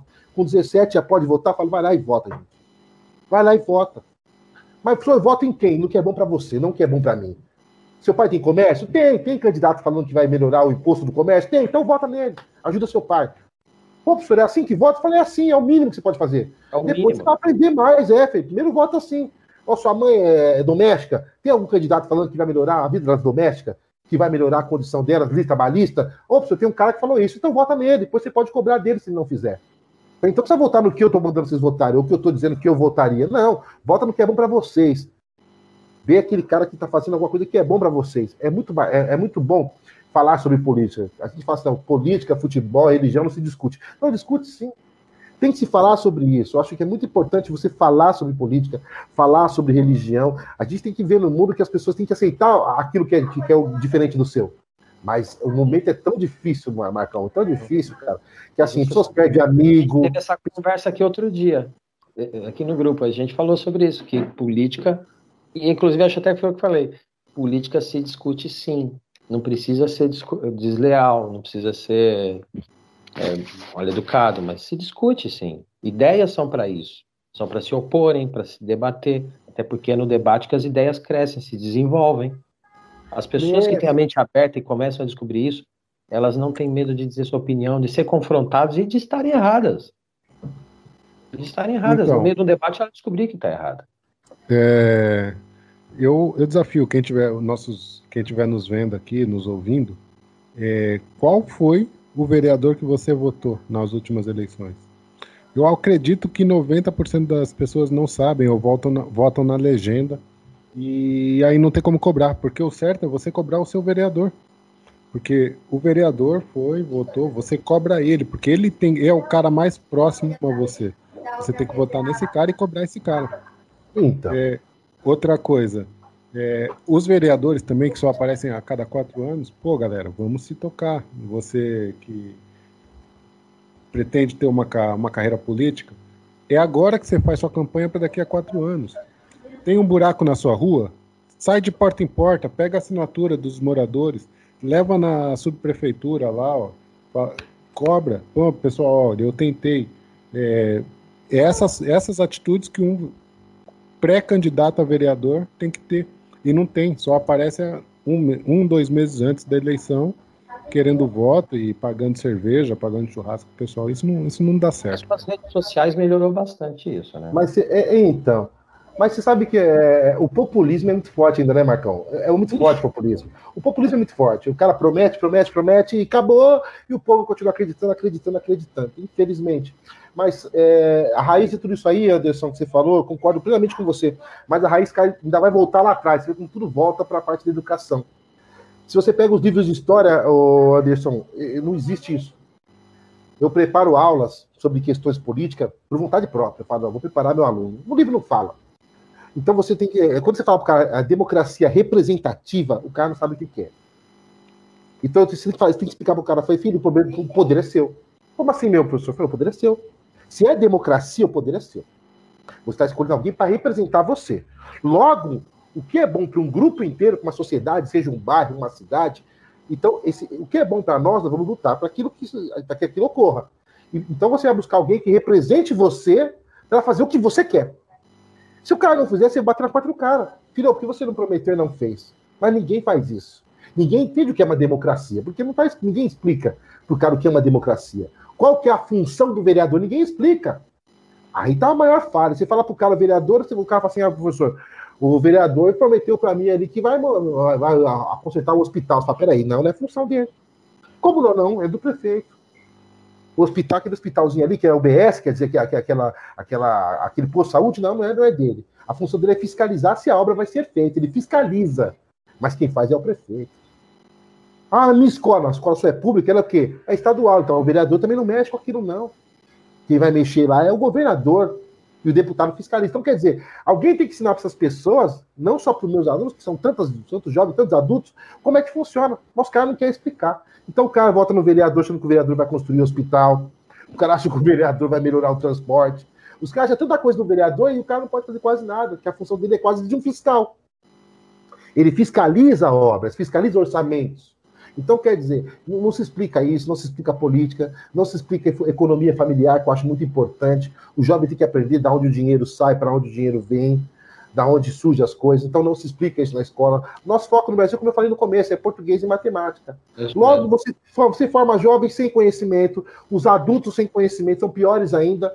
Então, quer dizer, como que você pode cobrar de uma sociedade não letrada? Uma sociedade, como você pode cobrar, é, é a gente cobra que vote com consciência, mas o que é votar com consciência? Você não sabe nem a função de cada, de cada governador, de cada é, líder político que esteja ali.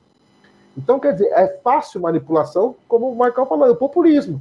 O povo não sabe quem votar, então você vai lá, promete mundos e fundos, o cara vota em você. E você vai cumprir ou não, depois você promete de novo. E aí você fica nisso, prometendo, igual a época do voto do Cabresto lá atrás. Você dá igual você vem aqui, tem o Dalton Silvano vem aqui até hoje, o Anderson. Ele vem até hoje aqui do Dalton Silvano. é, o cara vai lá, ele dá, ele dá uma caixa de cerveja no boteco, ele dá um jogo de fardamento para os caras do futebol, é assim mesmo. Ele é, mas é. E ganha eleição, fácil. Aí você fala, o cara mora onde? O cara mora em Ipiranga, nós estamos na Tiradentes. Vem aqui, coloca aqui um farol e vai embora. Depois daqui quatro anos o cara volta e continua ganhando votos aqui. É, aí, o cara, é aí o cara vê o vizinho deles candidatando, ah, vamos votar no vizinho, não. O vizinho, ah, mas pera, o vizinho pode te ajudar, cara. Quer que é o vizinho que, cresça. É ele que você pode bater na... Então, não quer. Aí cabe a inveja, o individualismo, Marcão. Pô, o é. vizinho vai virar vereador e eu não vou? Eu não vou votar no vizinho, não. Eu voto no cara lá, mas não voto no vizinho. Não tem E é o cara que você ia lá é. bater na porta e falar: e aí, meu? É, esse, esse buraco aqui na minha rua? E essa lombada aqui, as, os carros passando rápido aqui? Então, vamos, você não falou que ia ser uma, uma, uma, uma, eleição comunitária, que você ia ouvir o povo? Então, vamos conversar aqui. Você falou de acabar os pancadão? Cadê que tá aqui na minha rua? Você entendeu? Mas aí caiu do que o Marcão falou. O Marcão falou perfeitamente. O individualismo. O cara não quer ver o vizinho crescer. O meu vizinho político, o meu vizinho vai, vai, vai, vai dar de carro importado, e eu vou continuar aqui trabalhando. Então o cara não está preocupado. Quer dizer, então você percebe, a preocupação dele não é com a sociedade, é com ele. Professor, com ele. É, a gente to, é, entrou num ramo bem político né, da história, e a gente tem tanta coisa para explorar na história. Só vou citar uma última coisa aqui, perguntar a sua visão sobre isso. Depois a gente vai tentar entrar em outros ramos da história, que você também é um historiador e não só político, não só de política vive um historiador. Né? é, mas eu acho que o ano passado, com essa história do, da, da pandemia aí, desse que a gente aconteceu, desse momento que a gente viveu, o povo brasileiro, que é um pouquinho mais esperto, conseguiu abrir o olho para uma cena que, que aconteceu entre o governo federal e o governo estadual. O Bolsonaro disse uma coisa enquanto o Dória disse outra. Não estou falando que um é melhor que o outro, que um seja. Não, não. Então tudo farinha do mesmo saco ainda. Mas é, o Dória conseguiu provar que o Estado ele tem o poder ante o, o a federativo. Que ele é assim, não, aqui no meu estado a gente faz isso. E eu vou fazer isso. Ele quer dizer, ele mostrou o poder. E tem gente que às vezes é, cobra o transporte público quer cobrar do presidente. Olha, os ônibus aqui, a passagem está cara, o presidente. Não é o presidente, é o governador. O, da mesma forma, o governador ele tem esse poder do Estado. É que eles se camuflam pelo e joga tudo na bunda do presidente. Coisa que o presidente nem sabe, né? É, politicamente, não é o presidente que toma todas as decisões, mas o pessoal não sabe cobrar. E aí é onde entra aquela questão. Cobrar o vereador, para o vereador fiscalizar a prefeitura, para a prefeitura cobrar o, o deputado, para o deputado cobrar o governador, para o governador cobrar os senadores, para os senadores cobrarem os, os parlamentares, para assim se criar uma lei. E é isso que a gente tem que fazer os jovens entenderem para no futuro a gente conseguir melhorar um pouco, não? Você sabe que é, é, é, é você falou muito bem, viu, Anderson? É, a, a, nossa maior preocupação é isso. A gente foca muito. Aí eu digo a gente quando eu falo, eu falo nós, né? Eu não vou me eximir mesmo sendo um professor, um educador. É, é, a gente cobra daquele, daquele que tem menos poder, que é o executivo, e as pessoas não sabem. O executivo é o que tem menos poder, menos. Ele é fiscalizado por todo mundo, pelo Senado. Se for presidente, é pelo Senado, pelos deputados federais e, e até pelo próprio Supremo. Se for o governador, ele, ele, é fiscalizado pelos deputados estaduais. Se for o prefeito, pelo vereador, e assim por diante. Então, ele não toma decisão sozinho, não toma. E desde a proclamação da República lá atrás, quando deram autonomia para as, para as províncias, que hoje são estados, gerou-se um grande problema. Porque hoje, na esfera estadual, o governador ele tem mais poder do que a federação. Ele é o imediato. Nós temos o governador, depois chegamos no federal. E nessa questão de autonomia, o Estado faz o que quer. Essa é a verdade. O que a gente luta é para que sempre há uma, um, um, alinhamento entre eles, federal e estadual. Sempre, por exemplo, quando um partido é de esquerda e seu governador é de esquerda, você tem mundos e fundos. Quando você tem um governador de direita e um, um presidente de esquerda, você tem problemas. Tem. É menos verba, é tudo assim, tudo é politicagem no Brasil, tudo é politicagem. Não há uma igualdade. Não existe. São Paulo, particularmente, se dana sempre, porque é um, um prefeito de um partido, um governador de outro, um presidente de outro. Sempre assim. É. Sempre. E aí, com essa pandemia, isso ficou mais evidente, Anderson. Isso a galera teve que assistir. E hora aplaudindo um lado, hora aplaudindo o outro. Uma luta política, um querendo alcançar a presidência em 2022, que a gente sabe que não é, a lógica é essa. Tá, tá, tá estampado, né? Tá estampado na cara dele. E o outro querendo se manter o conflito, o embate é tão grande que você percebe que o, me o menor problema na cabeça deles é a população. O menor problema, nós temos massa de manobra, somos fantoches. Então, o, o governador ele usou tudo que ele tinha de poder do, do, do Estado para combater, para bater de frente com o presidente, jogando a, a, os paulistas contra o presidente, o presidente, muito mais infantil do que ele também, jogando, tentando jogar a federação contra o Estado. Logo, você tem um grande problema, porque a gente sabe que os números maiores de, de votantes é em São Paulo. É um polo eleitoral gigantesco. São Paulo, se quiser lançar um candidato, São Paulo vence. São Paulo manipula os outros estados. É muito comum isso. A gente, se nós pegarmos os últimos presidentes do Brasil, você não consegue ver presidentes, por exemplo, baiano, que venceu a eleição. Você não vê presidente do Amazonas que venceu a eleição. Você está sempre em presidente de São Paulo, Rio e Minas. Parece que a, a política do café com leite não acabou até hoje. É. Você não se elege. Eu não vejo o presidente, você pode pegar todos. A não ser Getúlio Vargas, que era dos que candidatou pelo Sul, você de lá para cá você só vê paulista, paulista, paulista, paulista, aí você vê carioca, mineiro, um ou outro. Mas a, a grande maioria de candidatos à presidência que ganha as eleições ganha em São Paulo. É o Candidato eleito por São Paulo. Seu polo, seu polo eleitoral é São Paulo. Na verdade, o, o, o nordestino que foi eleito, né? Nem tenho certeza se ele é nordestino, mas é, né, nordestino. Ele foi a maior decepção, e aí eu acho que isso também criou a é barreira. É, criou, criou a barreira, né, na, aquela que já está no subconsciente, que foi o Collor, né? A gente... É. o primeiro, né? Foi o primeiro, o primeiro da República. Pós-ditadura e o cara já. É. O jovem, pós-ditadura, nordestino, cria aquele subconsciente que a gente falou, opa. Mas aí o Eric já falou, do outro lado a gente já... ele foi a mídia. Ah, ah. Ele foi. Um super caçador de marajá. Eu ia falar agora, é, vou caçar, lembra? Vou caçar o marajá. Apareceu no Jornal Marajá. Nacional, pô. Era o slogan dele, cara. Então, e, e só tava ele na mídia, porque a concorrência dele era Lula. Aí você põe um cara jovem, bonito, bem arrumado, do outro lado você põe né, o Lula que era metalúrgico. Ninguém queria, pós-ditadura, uma figura daquela como Lula ainda. E o Brizola. E o Brizola, tinha o Brizola. Que, que se, se, você perguntar para mim hoje, da esquerda, um cara que, que, que eu sempre achei que foi injustiçado foi o Brizola. Eu também. Claro. muito mais forte em, em viés político do que o Lula. É que a figura do Lula ficou muito forte ao longo dos anos, mas o Brizola é esquerdista de Rio Grande do Sul e do Rio de Janeiro. Então, a figura do Brizola, ele, ele, ele era um cara mais importante. Mas enfim, né? É. Mas você pega. É, é, é, é, muito bacana isso, né? Você vê que a mídia foi escolhendo, né? Segurou Lula, não, Lula agora não.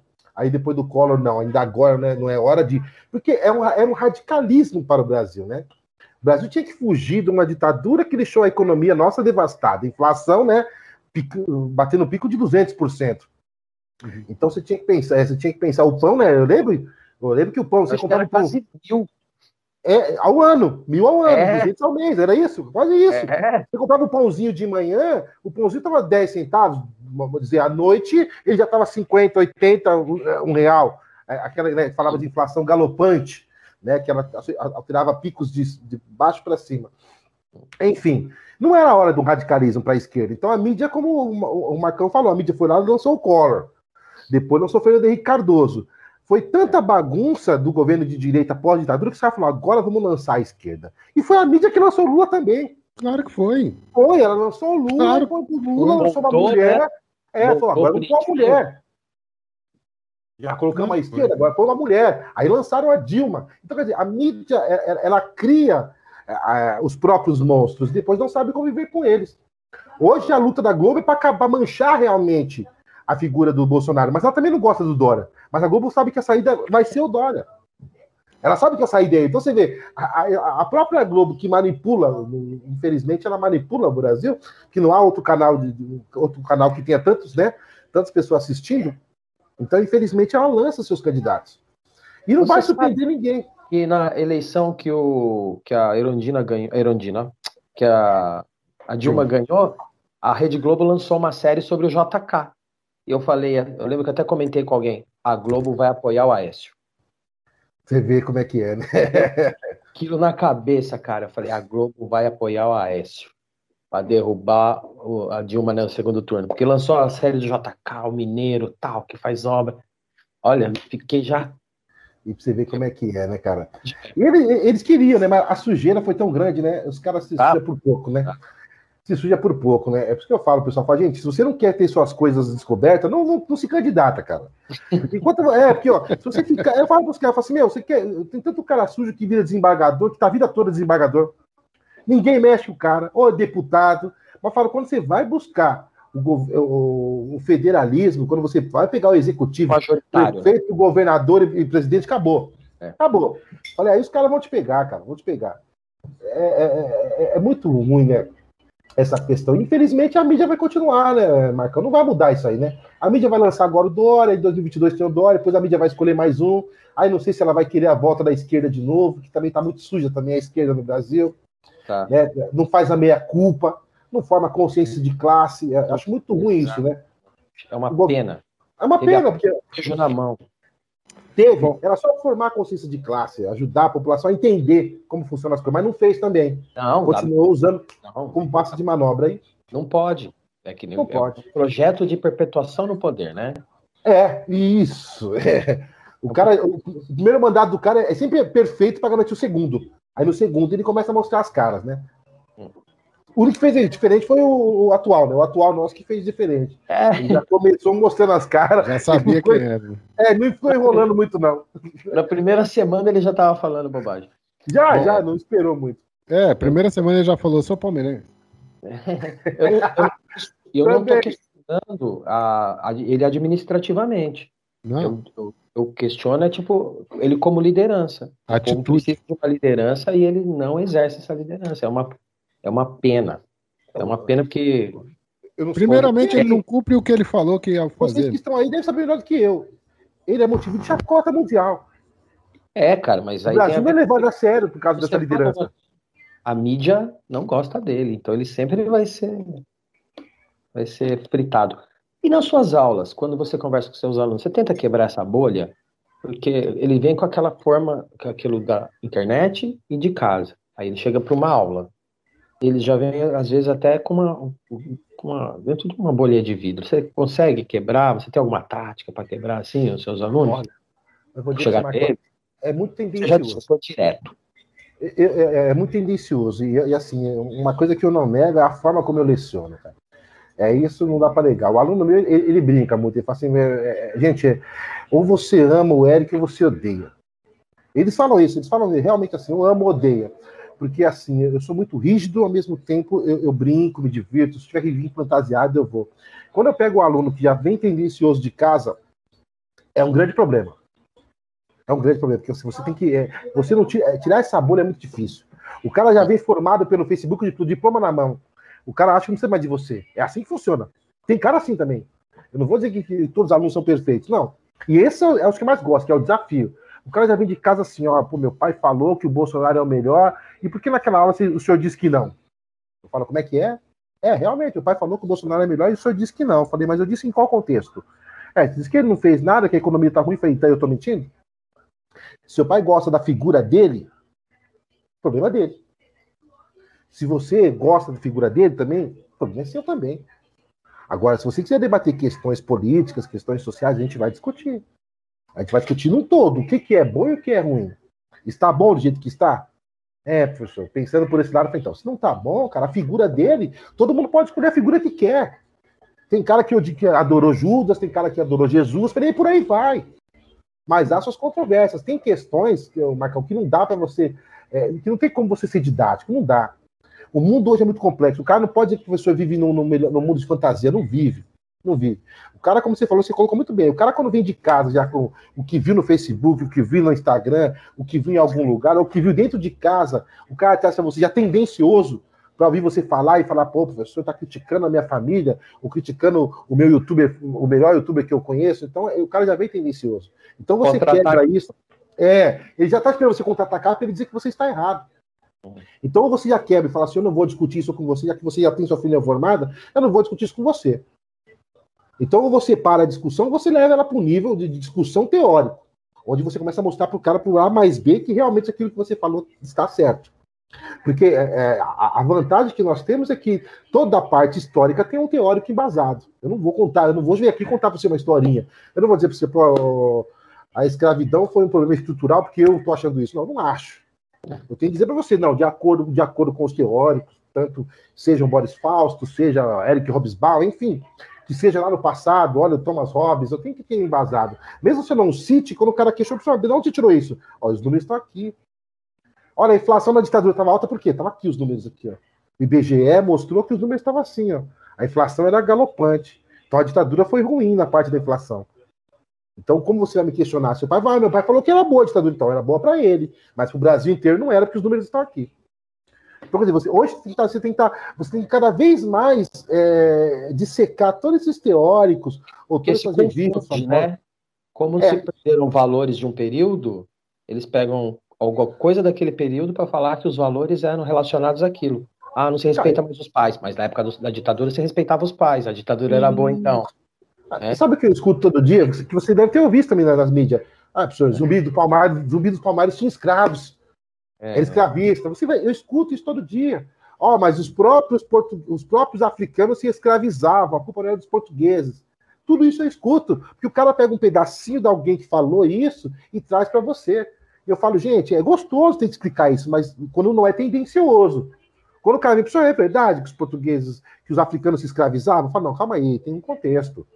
Eram tribos que guerrilhavam, e aqueles vencidos em batalhas eram escravos dos outros, igual havia na Grécia, escravos de dívida, isso e aquilo. Mas os portugueses tiraram de lá e trouxeram para um outro país e acabaram com uma cultura. Ah, então entendi. Isso é gostoso de explicar, mas quando o cara vem tendencioso, é, professor, falaram que assim, assim, o senhor está defendendo o zumbi, porque o zumbi mesmo escravizava. E você está defendendo um cara que também é escravista. Eu vi isso do, do presidente. Aí, aí você não sabe o que falar, porque o cara é um, o cara é um boçal, o cara ele foi militar, a gente sabe que o militar é, não é crítica militar, o militar é o quê? Ele é treinado para alguma coisa. Ele não é, ele não tem opinião crítica formada. Ele é um militar. Então ele está na presidência e fala, mas continua como se fosse ainda tivesse dentro do militarismo. Então isso é um problema que nós temos, né? E grande, e grande. É que ele também, ele também não pode negar que ele nunca escondeu isso, né? Ele se elegeu demonstrando disso. que ele era. É. A minha preocupação foi a quantidade de pessoas que apoiavam isso. Eu não tinha essa dimensão. Hoje eu tenho. Você acha? Sério. Eu não, eu não tinha dimensão da quantidade de pessoas que tinham essa mesma forma de pensar, essa formação de caráter duvidoso. É, isso é uma coisa para ser analisada, hein? Você entendeu? Porque quando eu falo caráter duvidoso, não é uma crítica a todos que seguem, mas é aqueles, é. aqueles que têm conhecimento e que seguem isso, não aqueles que estão ali com massa de manobra, não estou falando depois de tudo pesado, acha que aquilo é o correto. Isso, e continua defendendo. É o próprio cristão que eu vejo que defende armamento. Isso não vai entrar na minha cabeça nunca, Marcão, nunca. O cristão defender estar com armas. Isso não entra na minha cabeça, cara. Isso não vai entrar nunca. Porque você fala, peraí, o cristão que prega tudo igualdade, que prega o respeito, o amor à vida, é ele que está se armando e está achando isso correto. Ah, mas o bandido tem arma, eu tenho que ter também. Calma aí, gente. Essa é a resposta mais imediatista que existe. É a única forma de se combater a, qualquer pergunta é dando essa resposta. Mas calma aí, temos que estudar esse contexto. Não é que o bandido tem arma, não. Ele, ele já está dizendo isso, ele é bandido, ele é uma pessoa errada, ele possui arma porque ele está errado. O combate tem que vir de outra forma, não é o me armando também, não vai virar uma genocídio total. A gente sabe que o brasileiro, como é que é no trânsito, não sei se é em qualquer lugar do mundo, eu falo que eu vivo aqui, mas no trânsito tem uma discussão, se o cara está armado, o cara dá um tiro. A gente sabe disso. É, é, é ação de causa, é, é, é causa e efeito. Uma discussão, é, uma discussão, você tá com a arma na cintura, você saca da arma, acabou. Então vai virar um genocídio, vai virar uma loucura, uma matança total. Sim. Então, quer dizer, e aí você vê amigos meus cristãos, não é, mas tem que ter arma mesmo, tem que defender o porte de arma. Eu falo, gente, tá errado, cara. O debate começa pelo fim. Isso! Você, falou, você disse uma coisa, eu pensei que você fosse até falar mais sobre isso. Que é, a gente tem, nós, né, como sociedade, o Brasil como sociedade, tem mesmo, e você como professor deve ver isso todos os dias ele tem uma, uma, uma você não, você falou, você constrói a casa pelo teto, esquece da base. Isso, então, não se forma é base. É abandonado, né? Como ser humano não se dá atenção para a gente como sociedade. E é tão importante isso. Porque às vezes não reflete na primeira geração, nem na segunda, vai refletir lá na terceira geração. Que a criança é formada dentro de um lar e tal. Então, a, a, hoje a instituição família faliu. E quando você fala isso, causa um impacto gigantesco na maioria dos pais. O pessoal, pô, mas é, o professor não pode falar isso. Eu falo, sim, faliu. Faliu. E não estou dizendo que faliu por culpa dos pais. Falo, não, gente. Faliu pelo próprio capitalismo, que o pai e a mãe têm que trabalhar até tarde, não cuida mais, não, não tem mais contato com o filho. Faliu porque o filho hoje é, é a, a família permissiva, que o filho faz o que quer, porque o pai não pode dar atenção, então ele vai dar um celular, aí não pode dar atenção, ele dá um notebook, aí não pode dar atenção, ele dá uma viagem para Disney e assim por diante. E aí, quando vai para a escola, como você falou, Marcão, é a pior coisa, porque quando você fala um não, o cara não está acostumado com não. Como é que é, professor? É não. É vai sentar. Eu preciso continuar a aula. Peraí, não, mas nem meu pai me mandou sentar.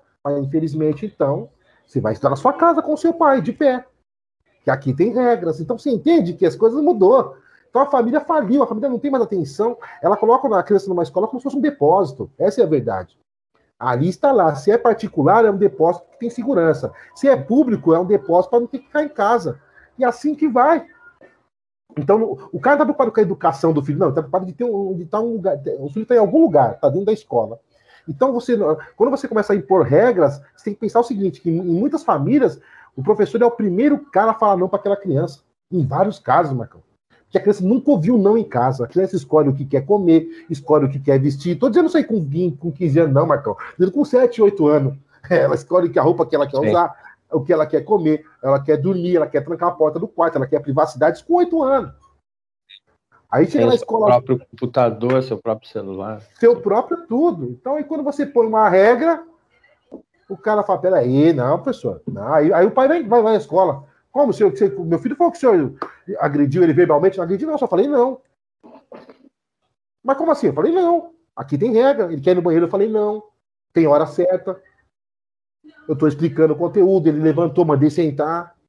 Ah, mas é que meu filho sabe como é que é hoje em dia. Não, não sei como é que é. Eu sei como deveria ser.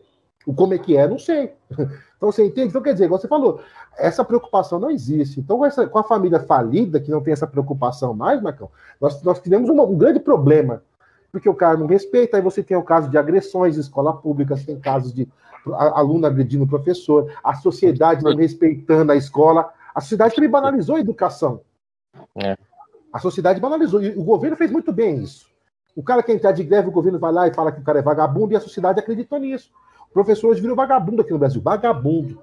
E é a palavra correta, não estou fazendo média, não. A palavra correta é o que chama. O professor é vagabundo. O professor trabalha, trabalha, ganha bem. É, aí vai no que eu falei lá no começo, tem duas férias por ano. Na pandemia trabalhou de casa, mas ninguém contou que eu tive que aumentar minha internet para pagar sozinho, que a escola não me deu nada. Eu tive que comprar um notebook melhor, porque não vivia travando. Eu pago mais luz dentro de casa.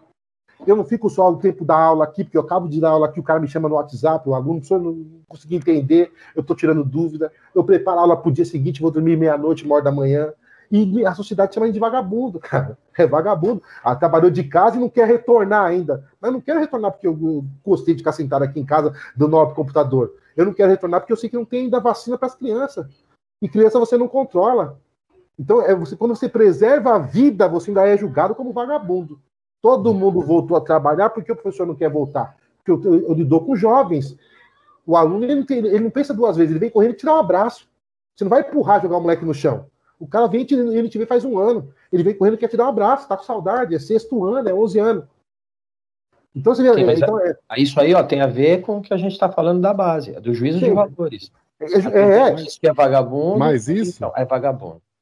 Isso é, entra e... naquela questão que eu falei também do respeito à polícia.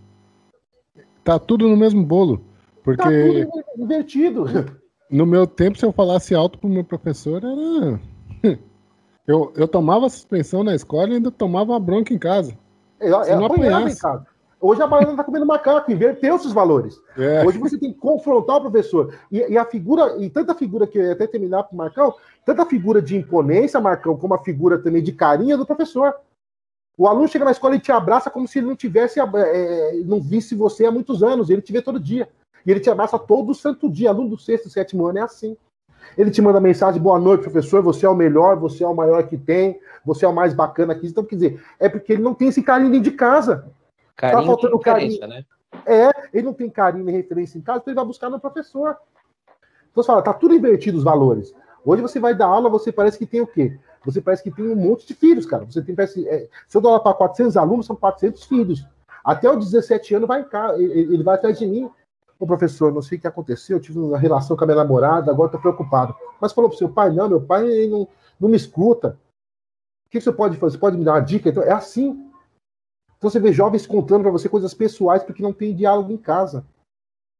E aí você tem que trabalhar como psicólogo, mas a gente não é treinado para isso. A, a, a, minha faculdade de História não permitiu isso. Aí por fora, eu tive que fazer um curso psicossocial, uma pós-graduação, para entender melhor esse mundo. Que você faz por vontade própria, porque você vê que não tem. Você fala, meu, peraí, eu vou responder o que para esse rapaz? Amanhã vem uma menina, professor, eu acho que eu tô grávida. Fala, como é que é? Com 15 anos, eu acho que eu tô grávida. E aí, você vai fazer o quê? Ah, não sei, minha mãe, se souber, me mata. falei, não, conversa com ela, não, conversar com ela eu não vou. Se o senhor contar também, eu, eu nunca mais te conto nada. Você fica, sabe, daquela situação, sabe o que fazer, cara. E aí, se você fala uma coisa que, a, que o aluno leva para a forma literal e faz, e depois vai falar, foi o meu professor que falou. Vem você a bomba pra ti. Né? Você entendeu? Você falar, não, mas tá certo, tem 15 anos, tem relação com seu namorado mesmo. Acabou, falou isso aí, acabou. Meu professor que mandou, eu tô grávida por causa dele. É. Porque, é, é, aí você vai. Então você tem que saber o que responder. E se fala para não ter relações, vem o namorado. Então, você falou para meu namorado que. É, é, você tá de olho nela? É, é tipo isso. Então, quer dizer, tá você, você, nela, é, você, tá numa sinuca de bico, cara, é a faca de dois gumes. É complicado, cara. Vou falar para você, é complicado. Ô, ô, professor, já continuando nesse tema aqui, que ainda tá, vou jogar uma pergunta do Jefferson, que ele faz parte aqui do, da equipe do podcast também. Ele tem a rapidinha. É, na semana que chama Em Busca de Algo Mais, ele é analista de SAP Business One e ele fez a pergunta o seguinte: Como você vê a sua incrível profissão no passado, hoje e para o futuro, em um, em um mundo onde cada vez mais a informação é pouco explorada, já que a maioria das pessoas hoje vive com pressa, sem foco e só olhando o, o telefone celular ou telemóvel.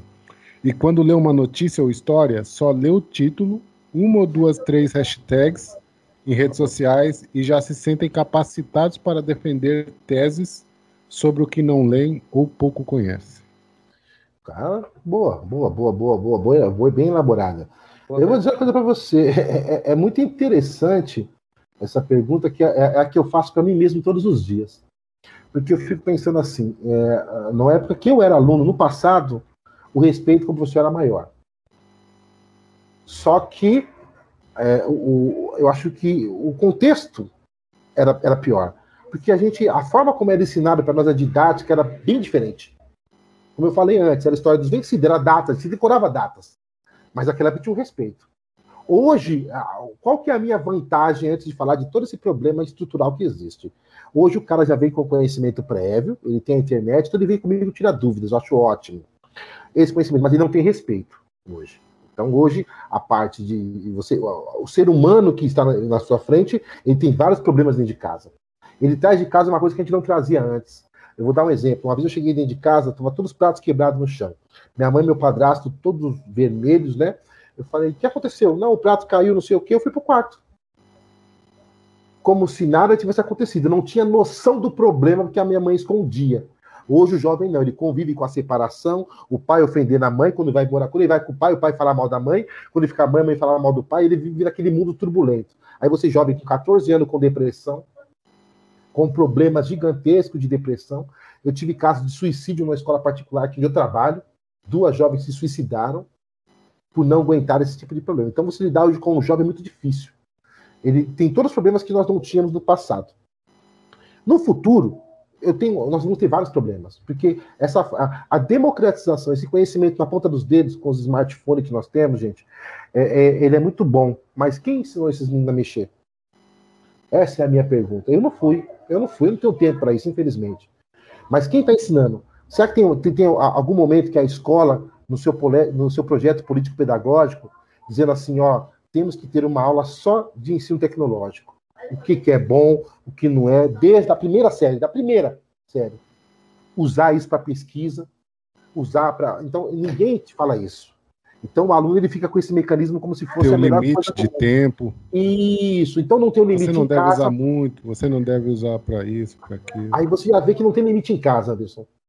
E a escola não, tem, não, não quer tem. usar. A escola, as escolas que eu trabalhei proibia. Não pode usar celular. Fala, gente, é um instrumento. Deixa eu tentar fazer isso de forma coerente. Não, porque isso vai virar bagunça, eles vão entrar no WhatsApp e não vão. Depende da forma como você usar. Gente, vamos pesquisar agora. O Império Romano para te debater. A galera pesquisa. Não, não pode usar celular. Tem escola que o aluno chega, o celular lá dentro do, do, do da, da, do uma Tupperware, lá do, do, do, do balde e, e vai para cima do seu lugar. Então, quer dizer, a, a gente já está relutando. O local que deveria incentivar a tecnologia está relutando. Porque o Brasil não é um país de ciência. O Brasil não é um país de tecnologia. O Brasil é um país de usar aquilo que já existe em outros países. A gente usufrui do que vem de fora, mas não produzimos porque não se forma pessoas com essa consciência. Então nós temos um grande problema. A tecnologia está aí, não vai sair mais, e nós não sabemos lidar com ela. Gente, na pandemia aqui foi um sofrimento para as escolas se adequar. As escolas públicas ficaram sem aula o ano inteiro. Ah, mas tem, tem, tem, tem, tem professor dando aula online. Tem, mas todos os alunos têm internet? Não, e romantizando, Anderson, a pior coisa é isso, romantizando a questão. Olha que bonitinho aquela criança na porta do mercado usando o Wi-Fi do mercado para estudar. Não, isso não é bonito. Não posso romantizar isso, isso está errado.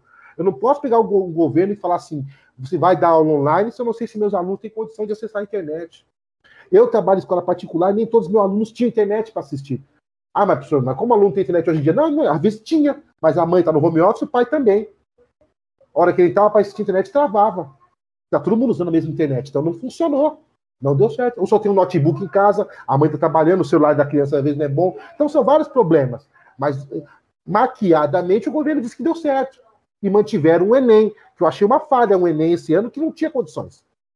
Mas mantiveram o Enem. Então quem vai passar no Enem? Aqueles da escola particular que ganha bem. Filhos de brancos, de magnatas, de pessoas com não, dinheiro. Não pode deixar de ter o Enem, né? Senão seria atestado então, de incompetência. Isso, e para não atestar, nós voltamos naquele problema. Você mexe lá em cima. Aí você afrouxa um pouco o Enem, então para fazer o Enem mais fácil, para a galera passar, para mandar para a faculdade mais pessoas sem conhecimento. Aí você vai formar maus médicos, maus engenheiros, é, maus é, advogados e assim por diante. Pessoas ainda sem o conhecimento necessário. Então, quer dizer, qual é a minha preocupação? Essa tecnologia que está aqui, o Brasil ainda não soube lidar com isso. Não soube lidar. com essa inclusão, incluir a tecnologia na sala de aula. São poucas escolas, as escolas que trabalham assim são escolas particulares, para quem tem o poder aquisitivo muito alto. As escolas públicas das periferias não sabem trabalhar com a tecnologia. Então o aluno continua utilizando isso de forma equivocada. Ele utiliza para ver o Facebook, para ver o Instagram, para conversar no WhatsApp, acabou. Ele não faz uma pesquisa, ele não traz nenhum conhecimento prévio. Alguns alunos chegam na escola e fazem uma pergunta tão importante que eu falo: Meu, da onde você viu isso? Não, você viu no Facebook, mas será que é verdade? Aí aquele momento que é, é um êxtase, né? Se falta ter um orgasmo. Fala, não, peraí, vamos para a aula. Qual é a pergunta? É isso aqui sobre nós, sobre é, a saúde pública. É, o SUS é bom mesmo ou estão falando que, que é ruim? Peraí, vamos bater um papo. Qual a importância do SUS? Aí vira aquela aula de debate, que eu, eu gosto de fazer isso na aula. Eu paro que estou explicando, estou falando de Roma, eu falo, gente, continua Roma amanhã. Vamos falar do que essa pergunta agora. Aí todo mundo fica explicando, esperando você explicar. Porque assim, é, é, tanta aula que você dá que os caras não querem prestar atenção, e quando o cara traz, você fala: peraí, eu vou dar atenção para ele, para mostrar que o que ele está fazendo também é bom. Porque o conhecimento prévio dele, mesmo todo equivocado ou distorcido, por ter visto de alguém que não tem nenhum tipo de conhecimento, né, que se tornou aí, é, igual o rapaz perguntou, acho que foi Jefferson, né? Ele falou, o pessoal acha que conhece tudo só por estar no Facebook, né? Leu o enunciado, tá lá, o enunciado de uma notícia. Brasil passa fome em 2020. O cara já vem tacando o pau. Olha, o governante é uma porcaria, o Brasil está passando fome, mas não leu o contexto. De repente, o contexto da história é diferente. Então, quer dizer, as pessoas lêem só o título e vêm com, com todas né, as pedras na mão. Isso está errado. Aí você tem, que, você tem que explicar como se utilizar. Então a gente faz aulas de pesquisa, a gente busca o entendimento, fala, gente, não dá para. Não usa eu acho na minha aula, eu falo isso desde o sexto ano. Por que não, professor? Porque eu acho não existe, tenha certeza. Como eu tenho certeza, professor? A certeza só se tem pesquisando. Quando você tiver uma dúvida de alguma pergunta que você viu no Facebook, vai atrás. Se você não achar, você traz para mim. E se você achar a resposta, traz a minha resposta também, para a gente debater a resposta que você viu de algum autor famoso, de alguém que você viu. Porque é, a gente trabalha muito com eu acho, mas ninguém quer falar mais eu acho, a gente busca a certeza. Só que ninguém entende que é aquela coisa simples. Né? A, a, certeza só existe daquilo que você pesquisou. Você pesquisa, experimenta, vê se realmente aquilo há uma veracidade, para depois disseminar a informação. Hoje a gente faz o inverso. A gente dissemina a informação, quando alguém te dá uma retórica, você fala, puxa, fiz merda. Deixa eu apagar aqui minha, minha postagem, porque eu postei errado, eu fiz merda. Eu saí postando uma coisa e não vi se era verdade ou não. A gente faz sempre o inverso, né? A gente atira primeiro, depois pergunta quem é. E na educação não foge também. As pessoas vêm, disseminam a informação, esse monte de fake news, que pelo amor de Deus, né? Aí fala, ah, professor, mas se o, se o presidente fez fake news, por que, que eu não posso? Então, quer dizer, a gente tem esse problema hoje, né? O nosso exemplo maior, que deveria ser a pessoa, uma figura de expressão de respeito, é o que faz tudo isso virar essa bagunça que está. As pessoas estão paradas por alguém. Né? Então, a gente tem esse. Né, é, não sei se respondeu a pergunta toda do, do, Jefferson, mas é assim que eu vejo. Né?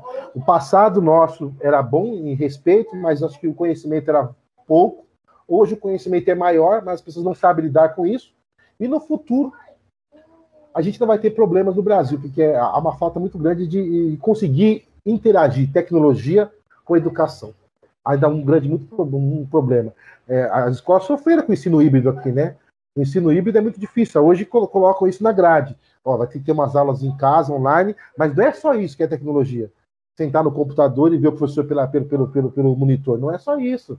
A tecnologia tem várias, é, é, é, várias vertentes que ajudam né, a gente no dia a dia. Eu uso isso aqui maravilhosamente bem e ainda não, não, não, não uso um terço do que eu queria.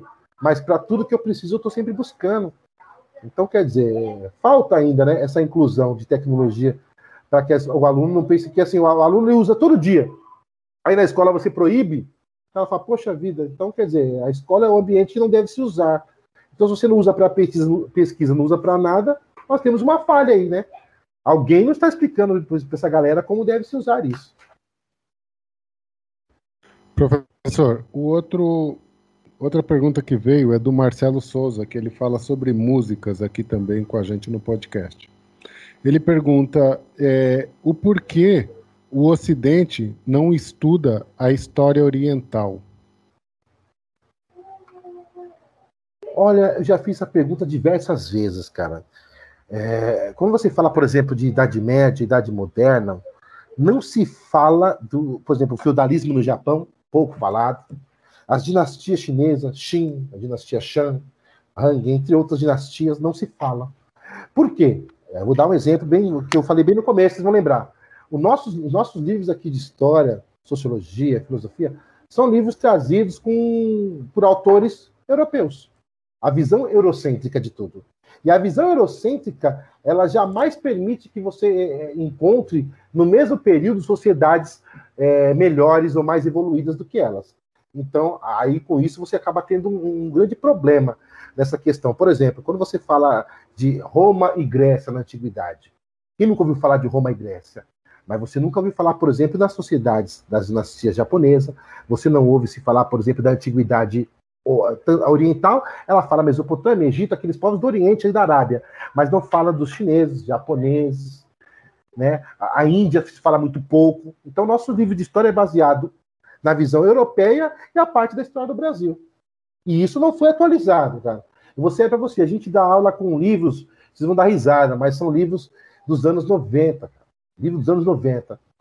Então nós temos tem professores que utilizam livro dos anos 80, sem mentira, dos anos 80, com adaptação para aquilo que aconteceu atualmente. Mas tudo no passado com livros arcaicos, sabe? Então a gente deveria utilizar sim aquilo que é novo, mas na nossa grade curricular de ensinos de história não se fala dos povos orientais, a não ser lá no passado e depois do, quando se fala dos tigres asiáticos, já nos anos 90 né? Quando a China vem com a Revolução Chinesa, de Mao Tse Tung em diante, mas não fala de uma China antes. O Japão é a mesma coisa, fala-se do Japão muito no, na. Como é que chama? Eu não vou lembrar agora. É... Ai. Dos samurais. É, fala-se um pouco dos samurais, que a, a dinastia agora. Também fugiu da cabeça agora.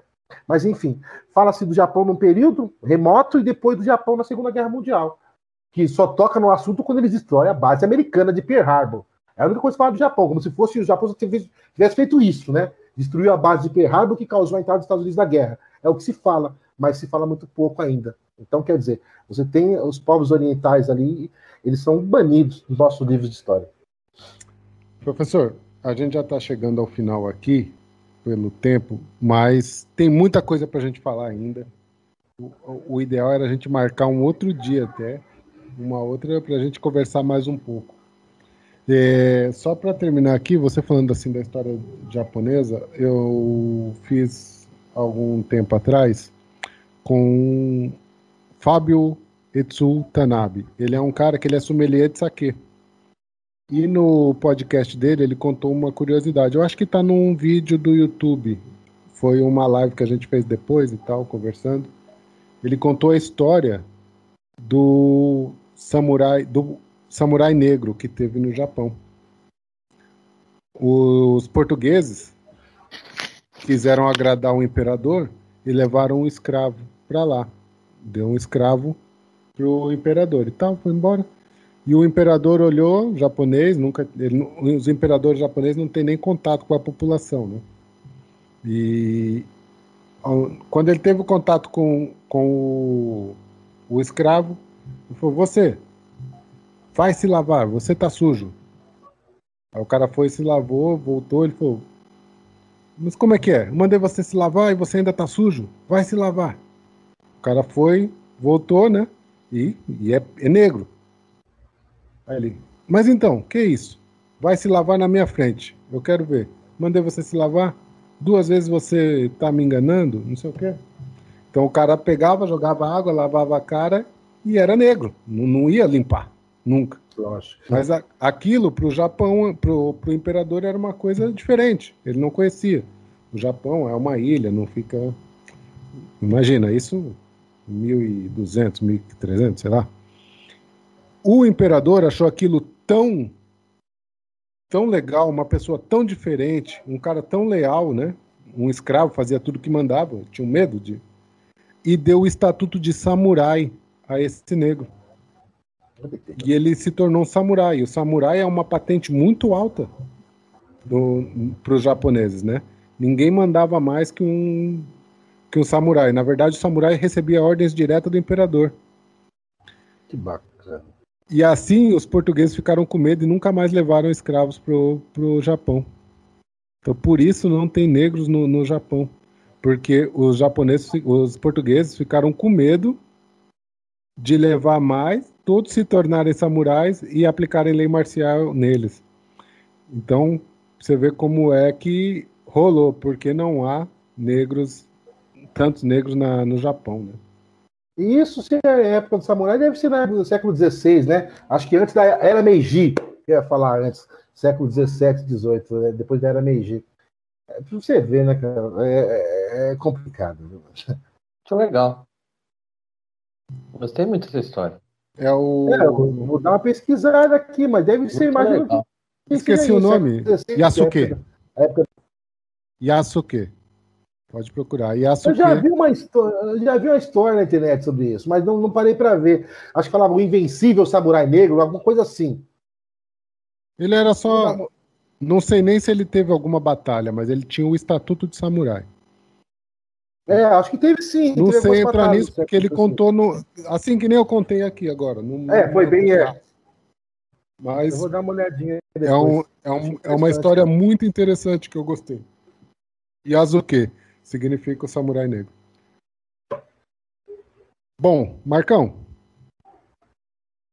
Ah, eu queria agradecer é o nosso encerramento. eu queria agradecer aí, né, o, o Eric Poxa, Eric, muito bacana. Eu queria também, depois que você. É assim, eu já vou conversar com o Anderson, mas vamos ter que fazer um outro podcast. Ele vai te mandar um convite aí, porque eu quero saber mais sobre como a história entrou na sua vida, porque o curso de história. Achei muito bacana. Você está formando seus jovens, está ajudando seus jovens a se tornarem adultos melhores, a ser humanos e cidadãos melhores. Isso é bem bacana de saber. Né? Que, caso o pessoal não saiba, ele esqueceu, os professores fazem isso e você está exercendo é.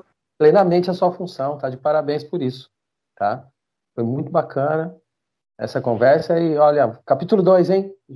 Hashtag Não, capítulo 2 com o professor. Demorou, gostei também, cara, bate-papo, porque assim, a gente fica à vontade, né, cara? Porque assim, é... eu, eu, falo sempre, eu brinco com a galera, falo, gente, não é só eu que tenho conhecimento, não, cara. Tudo que eu falo é que vocês sabiam, cara. Você entendeu? A única diferença é que eu tenho um diploma e eu estou educando os alunos. Mas, assim, é todo o assunto que nós conversamos aqui, vocês dominam também. Então, eu falo, gente, o conhecimento hoje está aí para todo mundo. Está aí. É, basta querer. Eu falo, gente, tem aluno aqui que está no mesmo nível que eu. Como assim, professor? Está no mesmo nível. É só o cara sentar e pesquisar. Eu, a diferença que eu tenho um diploma hoje. Mas, mesmo sem, sem o diploma, é, a gente pode ter essa conversa franca. Achei gostoso o debate, né? Essa discussão. E, e, por aquilo que parece, a gente já viu que as, as ideologias são parecidas, né? Infelizmente, né, não, a gente não tem embate, né? Que aqui eu vi que as ideologias são parecidas, né? Os pensamentos são iguais. E quando eu falo isso, eu falo, gente, não é que a gente pense igual porque é todo mundo louco, não. A gente quer a mesma coisa. A gente quer o futuro é. melhor. E eu vi que vocês querem a mesma coisa. Então é bacana isso, né? Quando você que os objetivos são iguais, mas de formas diferentes, cara. De formas diferentes, com cabeças diferentes. Muita coisa que vocês podem concordar com o que eu falo, eu posso concordar com vocês, mas no final a gente quer a mesma coisa né? E, e, é isso que é importante. E essa oportunidade também é gostosa, bater um papo, cara. É gostoso falar também. A galera precisa saber também o que a gente faz, né? Que não é só oba-oba. E dentro da sala de aula é muito mais do que isso. Né? Cada dia é uma formação diferente, é uma cabeça diferente, é alguém que você salva ali, que daqui a alguns anos olha para você e fala, professor, ó, virei um advogado, ó, professor, eu simplesmente trabalho hoje, mas o senhor me ajudou a sair daquela, daquele mundo, daquela visão, que eu tinha aquela visão errada e o Senhor me ajudou. Então, assim, é cada sementinha que você plantou ali, cara, e você viu que deu frutos, é, já, já, sabe, já, já é para nós, nada paga, cara. Você pode Sim. quebrar na pisada, o salário é pouco, podem falar o que for. Mas você vê um, um jovem alcançando um objetivo, ou simplesmente não se envolvendo com nada de errado, cara, já é uma vitória. É isso aí, parabéns. É, eu penso da mesma forma, professor. Eu acho que eu não tenho formação. Eu sou um, um cara, sou um cozinheiro que que hoje tenho aqui uma, um meio de comunicação, uma forma. Eu vivi durante, no, no, no rap durante muito tempo, hoje eu tenho outra visão, não faço mais músicas, mas eu quero contribuir para a sociedade e essa aqui foi a forma que eu encontrei. E a forma é falar com pessoas. Porque, independente de formação ou não, assim como você disse, todo mundo pode passar uma coisa para o outro. E todo mundo tem um objetivo comum: é evoluir. Se a gente conseguir mudar o pensamento de uma pessoa sequer, durante essas duas horas que a gente conversou aqui, eu acho que nosso objetivo está tá completo. Nem que seja uma palavra, né?